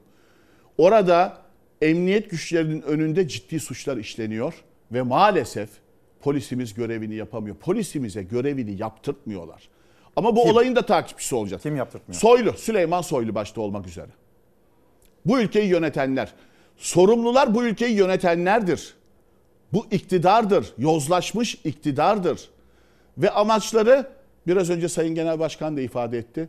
Bu ülkenin en büyük sorunu ne? Bence adalet. En büyük sorunu adalet. Mahkeme salonlarında adalet yok, gelir dağılımında adalet yok, sosyal adalet yok, fırsat adaleti yok. İşte gençler niye gidiyor? Yurt dışındaki o pırıl pırıl insanlarımız, mühendislerimiz, doktorlarımız geliriz biz ülkemize. Para hiç önemli değil ama adalet ve liyakat istiyoruz diyorlar. Türkiye'nin gerçek gündemini hayat pahalılığı, yoksulluk. İşte bunun üzerine örtmek istiyorlar. Bunlar konuşulmasın. Peki şöyle yapalım. Ee, siz birinci mesele sorun olarak adaleti söylediniz. Bu ülkenin insanların en büyük probleminin e, geçim olduğunu anlattınız bir yandan da. E, Erzurum'a gidelim. Bir Erzurum'da da bizi konuğumuz bekliyor. Evrim e, düzeltiyorum. Zonguldak'a gideceğiz tabii sürekli Erzurum'u konuşunca. Erzurum'la ilgili bir şey söyleyebilir miyim? Bir cümle söyleyin hemen bağlantı yapalım. İçişleri Bakanı Süleyman Soylu'da suçluluğun telaşını görüyorum ben. Bir de şunu çarpıtıyorlar bakın e, iktidar sözcüleri. Diyorlar ki efendim orası miting alanı değil. Ya miting alanlarını, resmi miting alanlarını seçim kurulları belirliyor. Seçim kurulu demiş ki biz belirledik. Siz mülki amire gidin. Mülki amire gitmişler. Burası Erzurum'un Havuzbaşı kent meydanı. Burada kaç tane miting oldu, kaç tane sosyal siyasi faaliyet oldu. Siz bunu nasıl engellersiniz? Bir seçim zamanı bir siyasetçinin siz siyaset yapmasını, düşüncelerini halkla paylaşmasını nasıl engellersiniz? Bu demokrasiye en ağır darbedir. Ama bunun sorumluları gün gelecek hukuk önünde hesap verecek. Yine Erzurum'dan devam edeceğiz. Zonguldak'a gidelim. Muharrem Erkek'in de e, dikkat çekmiş olduğu konu geçim. Geçimle ilgili de e, İyi Parti Zonguldak Milletvekili adayı Evrim Balbaloğlu şu anda karşımızda. Evrim Hanım beni duyabiliyor musunuz rahatça? Duyuyorum İlker Bey, duyuyorum. Efendim siz e, gün içinde esnafla konuşuyorsunuz, çarşı pazarda insanlarla konuşuyorsunuz. Pahalılıktan yakılan kişiler e, az da değil size e, yönelik olarak anlatıyorlar dertlerini. Siz de bir pazardasınız. O pazarda fiyatlar nedir? Bize gösterebilir misiniz, anlatır mısınız Evrim Hanım? Efendim herkese günaydın diyorum Sayın İlker Karagöz. Öncelikle ekranları başında bizi seyreden Zonguldak ve hemşehrilerimize ve tüm vatandaşlarımıza sevgi ve saygılarımı sunuyorum. Dün gerçekleşen Sayın Ekrem, Ekrem İmamoğlu'na yönelik çirkin saldırıyı kınıyorum. Bir daha tekrarlanmamasını umut ediyorum. Efendim biz bugün seçim çalışmalarında Zonguldak'ta pazar yerindeyiz. Pazarda vatandaşlarımızla ve esnafımızla temas içindeyiz. Seçim çalışmalarımız içerisinde sık sık vatandaşlarımızla birlikte olduk. Pazar yerlerinde birlikte olduk. Vatandaşımızın hakikaten en önemli gündemi geçim zorluğu, geçim sıkıntısı, hayat pahalılığı. Burada da vatandaşlarımız alamamaktan şikayet ediyor. Satıcılarımız, çiftçilerimiz de maalesef satamamaktan şikayet ediyor. Bundan dolayı e, problemler yaşıyorlar ve bizim için en önemli sorun geçim sıkıntısı de- deniliyor. Peki e, siz şöyle bir yayının öncesinde fiyatlara bakmışsınızdır. Nedir acaba orada Evet. tabii yeşillikleri görüyoruz. Artık her şey e, ateş Evet. pahası maalesef. Yani Her şey, onların evet. e, belki fiyatlardan da söz edersiniz bize. E, fiyatlar da çok pahalı. Bizim şöyle bir şey söyleyeyim. Daha öncesinde 200 liraya dolan bir pazar poşetimiz maalesef bugün 700-800 lira bulmuş durumda. Vatandaşlarımız şöyle söylüyor. En büyük banknotumuz 200 TL ve bu 200 TL ile sadece haftalık soğan ve patatesimizi alıyoruz. Ve hakikaten vatandaşlarımız şöyle bir cümle söylüyorlar. Patates, soğan, güle güle Erdoğan. Vatandaşlarımızın hakikaten bir değişim talebi var. Çünkü bu hayat pahalılığında, bu e, fiyatların ağırlığında geçim derdini sonuna kadar yaşıyorlar. Evrim Hanım çok teşekkürler. Siz aynı zamanda bir hekimsiniz. Hekimlerle ilgili e, söylenen o sözler de vardı. Şimdi yeni bir kliple e, yurt dışına giden hekimler yine çağrılıyor, davet ediliyor. Belki bir iki cümlede bununla ilgili söylemek istersiniz. Ee, ben de 27 yıllık bir hekimim. Gerçekten bir hekimin yetişmesi hem onlarca yıl hem milyonlarca lira ediyor. O yüzden hekimlerimiz çok kıymetli, sağlık çalışanlarımız çok kıymetli. Hekimlerimizin muhakkak ve muhakkak kıymetlerinin bilinmesi gerekiyor. Ama maalesef biliyorsunuz giderlerse gitsinler diye bir yaklaşım var. Bu yaklaşım biz hekimlerimizi ve sağlık çalışanlarımızı derinden üzüyor. En önemli kısım sağlık sistemimizde bakış açısının muhakkak değiştirilmesi, sağlık çalışanlarımızın sorunlarının muhakkak gözden geçirilmesi ve sorunlarına çözüm olunması. Çünkü hekimlerimiz ve sağlık çalışanlarımız kutsal bir görev inşa ediyorlar. Hekimlerimizi bu kıymetli, değerli, yetişmiş eleman- elemanlarımızı yurt dışına göndermek, yurt dışına çıkmaları bizim için, ülke için büyük bir kayıp. Ama söz veriyoruz. Biliyorsunuz ben İyi Parti'nin Zonguldak milletvekili adayıyım. Tüm hekimlerimize ve sağlık çalışanlarımıza buradan söz veriyoruz. Bizim iktidarımızda hiçbir hekim arkadaşımız, hiçbir sağlık çalışanımız yurt dışına çıkmayacak ülkelerinde ve kendi vatandaşlarına, kendi halkına hizmet edecekler. Bu konuda onlara sözümüzdür. Aynı zamanda İlker Bey bir şey daha ifade etmek istiyorum. Zonguldak'tan sesleniyoruz. Zonguldak bildiğiniz üzere emeğin başkenti ve hakikaten madencinin başkenti. Fakat bugün geldiğimiz nokta Zonguldak emeğin başkentinden maalesef emeklinin başkenti haline getirmiştir. Bundan dolayı da Evet. 21 yıllık AK Parti hükümetinde kaybeden hep Zonguldak'ımız olmuştur. Buradan bütün Zonguldak'ta hemşerilerimize, madencilerimize, çalışanlarımıza, vatandaşlarımıza Zonguldak'ın iktidarımızda hak ettiği değeri vereceğimizi ve kazandıracağımızın sözünü vermek istiyorum. Evrim Hanım. Biz Zonguldak'ı tekrar emeğin başkenti yapacağız. Bu konuda da sözümüz sözdür. Teşekkürler Evrim Hanım. Evrim Balbaloğlu İyi Parti Zonguldak milletvekili adayı Çalar Saat'teydi. Şimdi yeniden stüdyomuza dönüyoruz. Zonguldak'taki durum bu. Siz de dikkat çektiniz. Bir eklemeniz varsa alayım. Ekonomiyle ilgili yine sıcak gündeme Şimdi geri dönelim. Evrim Hanım aynı zamanda bir doktor. Evet. Ee, Başarılar diliyoruz kendisine de. Geçenlerde AK Parti'yi destekleyen bir hanımefendi diyor ki biz artık doktorları bile dövebiliyoruz. İşte bu zihniyete bir son vermemiz lazım. 14 Mayıs'ta bu zihniyeti değiştirmemiz lazım. Bakın pazardaydı kendisi. Niye insanlar patates, soğan, bay bay Erdoğan diyor? Çünkü insanlar şunu gördü. Büyük bir adaletsizlik var gelir dağılımında. Büyük bir yoksulluk var. Ama sarayda beyefendilerin bir eli yağda, bir eli balda. Hiçbir sorun yok. Dört maaş, beş maaş, altı maaş. Değil mi? Adını bile söyleyedi, söyleyemediğimiz yiyecekler yeniyor. Dünyanın her yerinden en iyileri geliyor. Tabii ki yensin Peki ama... öyle olacak mı yani? Tabii ki Millet herke- İttifakı'nın e, gördüğü gibi mi olacak? Yani seçim ilk turda mı bitecek? Millet İttifakı mı kazanacak? Sizin İlker düşünceniz Bey nedir? lütfen aramızda kalsın. İlk turda bitiyor. 14 Mayıs'ta bitiyor. Kazanıyoruz. Türkiye kazanacak. 85 milyon kazanacak. Kazanıyoruz. Gelecek nesiller için. Hepimiz için çünkü o istiyoruz. Kendimiz için değil. Partiler üstü bir mücadele bu. Hep diyoruz ya sorun sistemde diye. Bu sisteme geçmeden önce dolar 3 liraydı, 4 liraydı. 20 lira bugün. Serbest piyasada 20 liranın üstünde işlem görüyor. Ve her şey dolara endeksli. Markete gidiyorsunuz.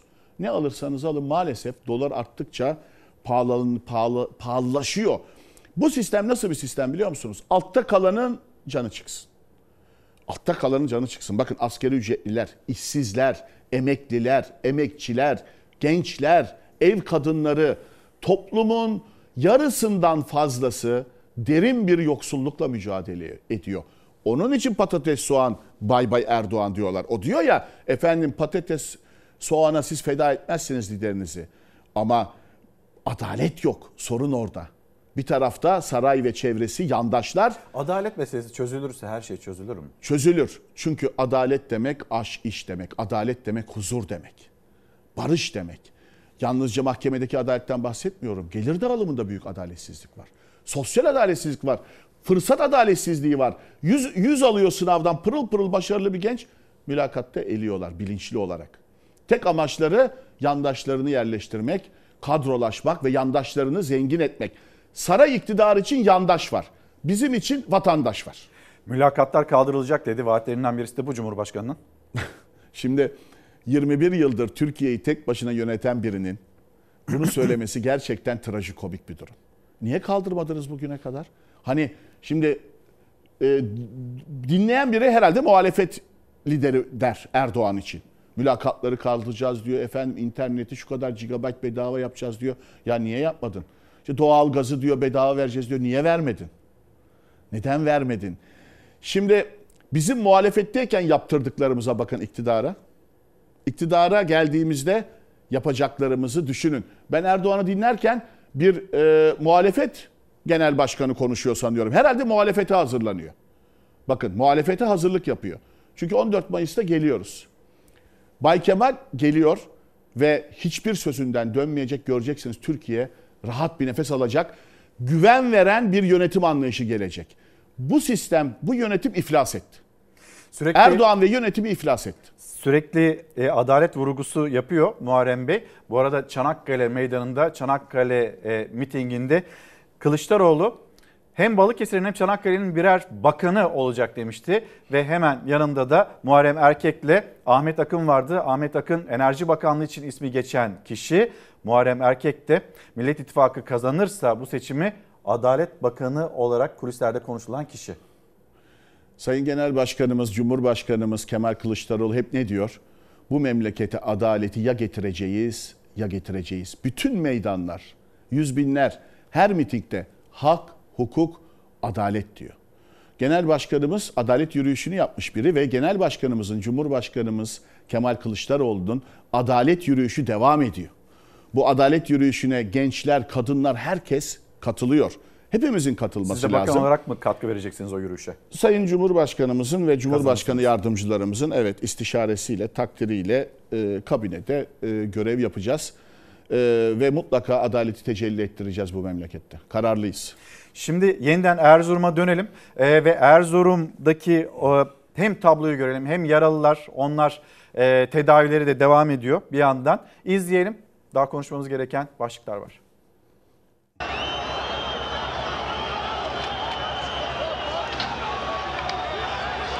Yani şu çocuğu, şu çocuğu orada alan böyle. Yani alan böyle. Yani şu çocuğu polis koruyamadı. Kimden? 100 kişiden, 150 kişiden. Bak maçta bir tane birisi taş atsa 10 tane polis onun üstüne yığılır. Taş yağıyor, polis seyrediyor ya. Saldırganlar dakikalarca taş savurdu. İmamoğlu'nu dinlemeye gelen vatandaşlardan 20'ye yakını vücutlarını isabet eden taşlarla yaralandı. İmamoğlu yaralılarla görüntülü konuşma gerçekleştirdi. Kurban olurum, kurban olurum. Çok geç. Anladım. Erzurum, Trabzon kapı komşusudur. O oraya, bu buraya. Gelir giderler. Ben bu memleketin insanını bilirim. Bu Erzurum'la ilgisi yok bu işin. 7 yaşında çocuk da hedefteydi 60 yaş üstü vatandaşta. Kiminin burnuna kiminin başına isabet etti taşlar sert cisimler. Ne oldu sana? Taşma geldi. Saldırdılar ya. Çek dur, çeksin dur. Görüyorsunuz işte, görüyorsunuz. Buyurun. İmamoğlu ulaşabildiği yaralıları görüntülü aradı. Geçmiş olsun dileklerini iletip şu anki durumları ve ihtiyaçları hakkında bilgi aldı. Kurban olurum. Kurban olurum. Çok geç. Anladım. Kaç yaralı olduğu hakkında net bilgi verilmemesine tepki gösteren İmamoğlu, mitingde yaralanan vatandaşlarla görüntülü konuşmaya devam etti. Geçmiş olsun. Hepimize geçmiş olsun. Sağ ol, var ol. Ee, ne yazık ki e, başına taş geldi galiba değil mi başkanım? Tehlike görmesinler. Evet Sayın Başkanım. 100-200 tane provokatörün ve denetimsiz görevini yapmayan yetkililerin yetkililerin e, suçudur. Onun için sana geçmiş olsun başkanım Allah korusun sizi. Başına taş isabet eden bir vatandaşa uzun süre müdahale edilemedi. İlk müdahale de mitinge katılanlar tarafından yapıldı. Çok sayıda çocuk ve genç vardı yaralılar arasında. Onlar da vatandaşlar tarafından kucakta taşınarak sağlık birimlerine ulaştırılmaya çalışıldı. İçişleri Bakanı e, buradaki yaralanmalarla ilgili bir tiyatro dedi. İşte bir kişi itmeden dolayı başından da darbe almış iki dikiş var diyor. Ağrı sızı şikayetleriyle hastanelere başvuranlar olduğunu söylüyor. Hem bu bununla ilgili e, cümlelerinizi merak ediyorum. Hem de Cumhurbaşkanı Erdoğan'ın sözleri terör örgütleriyle gezen Kılıçdaroğlu'na bu vatanı böldürtmeyeceğiz. Ayrıca MHP lideri Devlet Bahçeli alsalar alsalar ağırlaştırılmış müebbet ya da vücutlarına mermi alırlar. Siyasetin bu dili karşımızdaki Erzurum örneği. Ne dersiniz? Büyük bir değişim talebi var toplumda. Niçin İlker Bey? İşte bu dilden, bu ayrıştırmadan, bu kutuplaştırmadan millet bıktı. Gerçekten bıktı. Biz birlik beraberlik diyoruz. 86 milyon barış içerisinde, huzur içerisinde kardeşçe yaşayacağız diyoruz. Cumhur İttifakı'nın kullandığı dile bakın. Cumhuriyet Halk Parti, Cumhuriyet Halk Partisi ve Millet İttifakı Türkiye'nin demokrasinin güvencesidir. Cumhuriyet Halk Partisi'nin temelinde Anadolu ve Rumeli müdafaa hukuk vardır. Cumhuriyet Halk Partisi'nin temelinde Kuvayi Milliye vardır. Kurtuluşun ve kuruluşun partisidir Cumhuriyet Halk Partisi. Biz üniter yapı içerisinde, demokrasi temelinde ve Türkiye Büyük Millet Meclisi'nde tüm sorunlarımızı çöze- çözeriz. Kimin gücü yetebilir Türkiye'yi bölmeye? Yani akıl dışı söylemler ve Cumhur İttifakı tam bir akıl tutulması yaşıyor. Terör örgütleriyle kol kola gezen kim? Bu memlekette terör örgütleriyle kol kola giren tek iktidar Erdoğan iktidarıdır. PKK ile kol kola girdiler. Kandil'de, Oslo'da her yerde görüştüler. Bugün de görüşüyorlar. Kandil'in, PKK'nın başı kim? Abdullah Öcalan değil mi cezaevinde, İmralı'da. Kim görüşüyor onunla? Heyet gönderiyorlar. Onun desteğini talep ediyorlar. Düşünebiliyor musunuz? Giden IŞİD'le kol kola girdiler zaman zaman. Giden kişiyi siz biliyor musunuz? Meral Hanım e, bu e, açıklama yapmıştı. Bir Giden kişi e, 14 Mayıs'tan sonra ortaya çıkar. E, bakın e, IŞİD'le kol kola girdiler. Değil mi? Yıllarca FETÖ'yle kol kola girdiler. FETÖ'nün siyasi ayağı nerede? Devletin en kılcal damarlarına FETÖ'yü kim yerleştirdi? O valileri, emniyet müdürlerini kim atadı? Kim? FETÖ'nün siyasi ayağı Recep Tayyip Erdoğan'dır. Hükümet, iktidar onlardı. Demedi mi? Ne istedi ne istediniz de vermedik. Kimdir FETÖ'nün siyasi ayağı?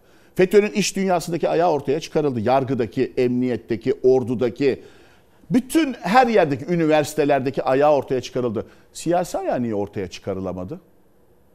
Neden çıkarılamadı? Hiçbir şeylerinde samimi değiller maalesef. Tüm terör örgütleriyle kararlılıkla mücadele olacak 14 Mayıs'tan sonra. Ama böyle kararlılıkla aynı zamanda uyuşturucu baronlarını da göndereceğiz bu topraklardan. Mafyaları da göndereceğiz. Muharrem Bugün İnce'nin- memleketin en önemli sorunu uyuşturucu. Neden? İçişleri Bakanı görevini yapmadığı için. İçişleri Bakanı basiretsiz olduğu için. Türkiye Cumhuriyeti tarihinin en basiretsiz iktidarıyla, hükümetiyle karşı karşıyayız. Türkiye'nin geldiği noktaya bakın. Seçimle ilgili e, seçim benim işim, benim görevim dedi mesela İçişleri Bakanı Süleyman Soylu ve YSK'ya paralel bir e, hazırlık, donanım yani İçişleri Bakanlığı içinde bu iddiayı siz kamuoyunu kamuoyuyla paylaştınız. Sonra bu benim zaten görevim dedi. Kaybetmeye karşı bir mazeret uyduruyorlar dedi. Süleyman Soylu'nun açıklamaları da böyleydi. Sonrası ne oldu? Yani sonra e, başka bilgiler geldi mi? Neden İçişleri Bakanlığı böyle bir hazırlık yapar? Demokrasi ve hukuk bilinci olmayınca bir İçişleri Bakanı'nda işte böyle açıklamalar yapar. Demokrasilerde seçim işi seçim kurullarının ve siyasi partilerindir. Ve birlikte çalışırlar. İçişleri Bakanlığı'nın görevi suçları önlemektir. Asayiştir, güvenliktir. Seçim günü sandık kurulu başkanı davet etmek davet etmedikçe kolluk sandık alanına bile giremez. Yani bunları bilmiyor mu Süleyman Soylu? Bilmiyorsa zaten işte onun için tablo ortada. Paralel bir yapı kurmuş İçişleri Bakanlığı'nın içerisinde. Çünkü paralel yapıları çok iyi biliyor. Geçmişten de biliyor. Paralel yapı kurmuş. İlçelerde ilçe seçim kurul ilçe seçim kurullarının karşısına kaymakamlıkları yerleştirmiş. Tepede de Yüksek Seçim Kurulu'nun karşısına İçişleri Bakanlığı'nı koymuş. Aynı seçim Yüksek Seçim Kurulu gibi veri modülü. Veri modülü. Sisteme girişler yapılıyor. Yurt içi yurt içi oylar, yurt dışı oylar, Cumhurbaşkanı adayları. Senin böyle bir görevin yok. Yasalar sana böyle bir görev vermiyor. Sen e, o oy torbaları taşınırken sandık kurulu başkanına ve üyelerine refakat edebilirsin. Polisimiz zaten yapıyor bunu. Polisimiz güvenliği sağlıyor. Görev verilirse ancak refakat edersin güvenlik için. Senin işin değil bu. Daha işinin ne olduğunun bile, görevinin ne olduğunun bile bilincinde değil. Ama hiç kimsenin endişesi olmasın. Biz seçim güvenliği ile ilgili çok ciddi tedbirlerimizi aldık. Herkes gidip oyunu kullansın. Özellikle gençlere sesleniyorum. İlk kez oy kullanacak genç seçmene ve tüm gençlere sesleniyorum. Kadınlara sesleniyorum. Gidin oyunuzu kullanın. Sandıktan çıkacak seçmenin iradesinin, halkın iradesinin önünde hiçbir güç duramaz. Kılıçdaroğlu'nun bir açıklaması oldu. Seçim gecesi kimse sokağa çıkmasın, sevinç gösterileri yapmasın, eli silahlı gruplar sokağa çıkabilir. Bununla ilgili elinizde bir bilgi, bir duyum e, olan ne?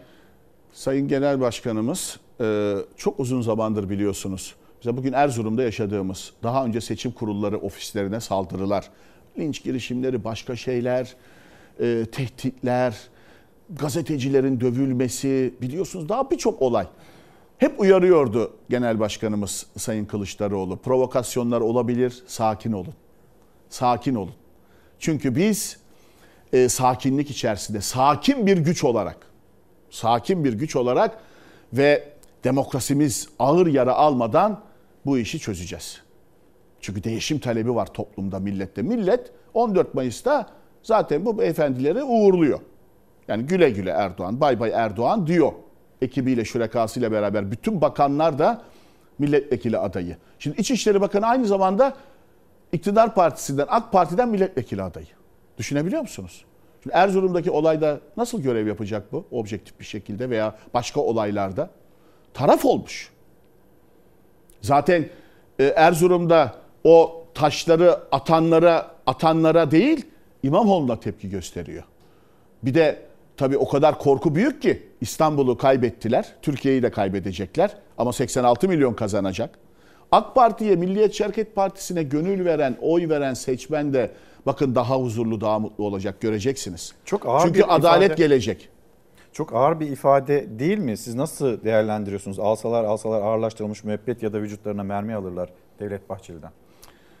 İşte bu dil bu tip olaylara sebebiyet verebilir. Yarın öbür gün biri çıkıp başka bir şey yapsa nasıl bunun hesabını verecekler? Yani Cumhur İttifakı'nın dili işte bu. Tehdit, şiddete teşvik, ayrıştırma, ötekileştirme. Ama biz Millet İttifakı olarak zaten niçin bir aradayız?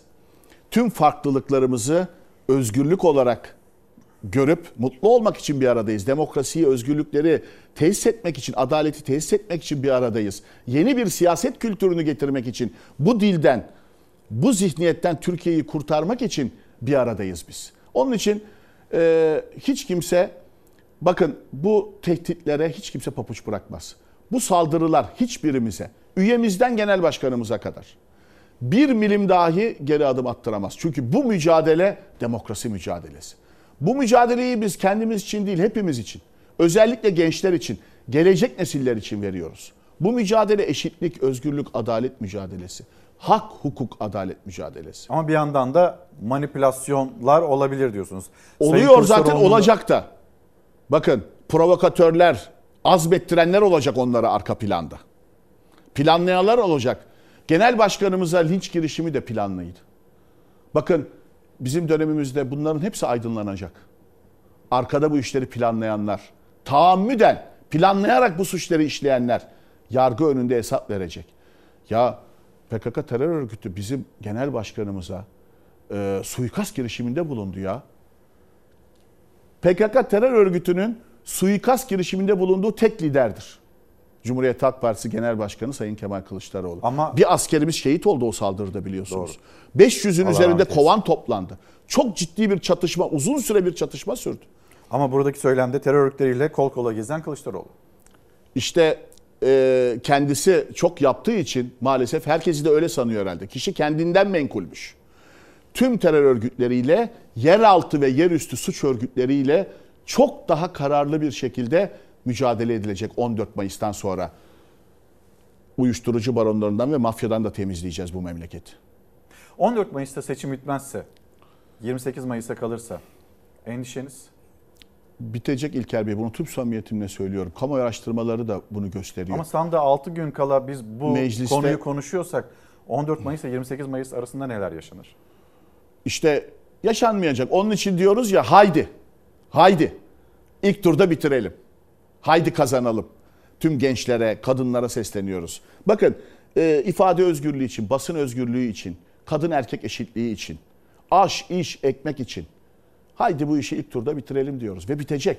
İlk turda bitecek. Kazanıyoruz. Gerginlikleri bundan. Bu dil bundan. Sarayın duvarları arasında ve Cumhur İttifakı'nda korku o kadar büyümüş ki işte bu korku kültürünü bu şekilde topluma da egemen kılmak istiyorlar. Ama biz bu korku imparatorluğunu yıkacağız. Gençlerle birlikte, kadınlarla birlikte, demokrasiye, hukukun üstünlüğüne inanan milyonlarla birlikte bu korku imparatorluğunu yıkacağız. Şimdi izley- İstanbul'u kazandık, Türkiye'yi de kazanacağız. İzleyicilerimiz de soruyor. E, Muharrem Erkek acaba e, açıklayabilir mi? Neden İçişleri Bakanlığı YSK ile eş zamanlı olarak seçim verilerini öğrenmek istiyor diyorlar. Ee, onu işte Süleyman Soylu'ya sormak lazım. Acaba seçimi kaybedeceklerini gördüklerinde demokrasiye, milli iradeye bir darbe mi planlıyorlar? Darbe darbe laflarını kendileri kullanıyor biliyorsunuz. Hiç kimse bir şey yapamaz. Bakın hiç kimse. Halkın iradesinin önünde hiçbir güç. Herkes müsteri olsun. Biz gerekli tedbirlerimizi aldık. Zaten Yüksek Seçim Kurulu da bu İçişleri Bakanlığı'nın tüm taleplerini reddetti. Ya kaymakamlıklar ilçe seçim kurullarından sandık sonuç tutanaklarını bana da anlık gönder diyor. Cumhuriyet tarihinde görülmemiş bir şey. Bu kadar bilinçsizlik olabilir. Yüksek Seçim Kurulu zaten reddetti. O bizim işimiz dedi. O siyasi partilerin işi dedi. Senin böyle bir görevin yok dedi. Paralel yapıları çok sevdikleri için her şeyde paralel yapı kuruyorlar. Bakın sarayda da Cumhurbaşkanlığı Külliyesi'nde de bir sürü bakanlıklara paralel ofisler ve kurullar var. Onların hepsini lave edeceğiz. Hepsi kalkacak. Öyle 4 maaş, 5 maaş, 6 maaş. Orada sarayda saltanat sürmek için ofisler, kurullar hepsi kalkacak. Bakanlıklar zaten görevini yapacak. Güçlü bakanlıklar, güçlü kadrolar, güçlü kurumlar olacak. Peki saray diyorsunuz. Saray, Beştepe. E, son sorum da bu olsun. Ne olacak? Eğer Millet İttifakı kazanırsa, Kılıçdaroğlu Türkiye'nin 13. Cum- Cumhurbaşkanı seçilirse? Millet İttifakı'nın adayı Sayın Kemal Kılıçdaroğlu Türkiye'nin 13. Cumhurbaşkanı olarak Çankaya Köşkü'nde oturacak.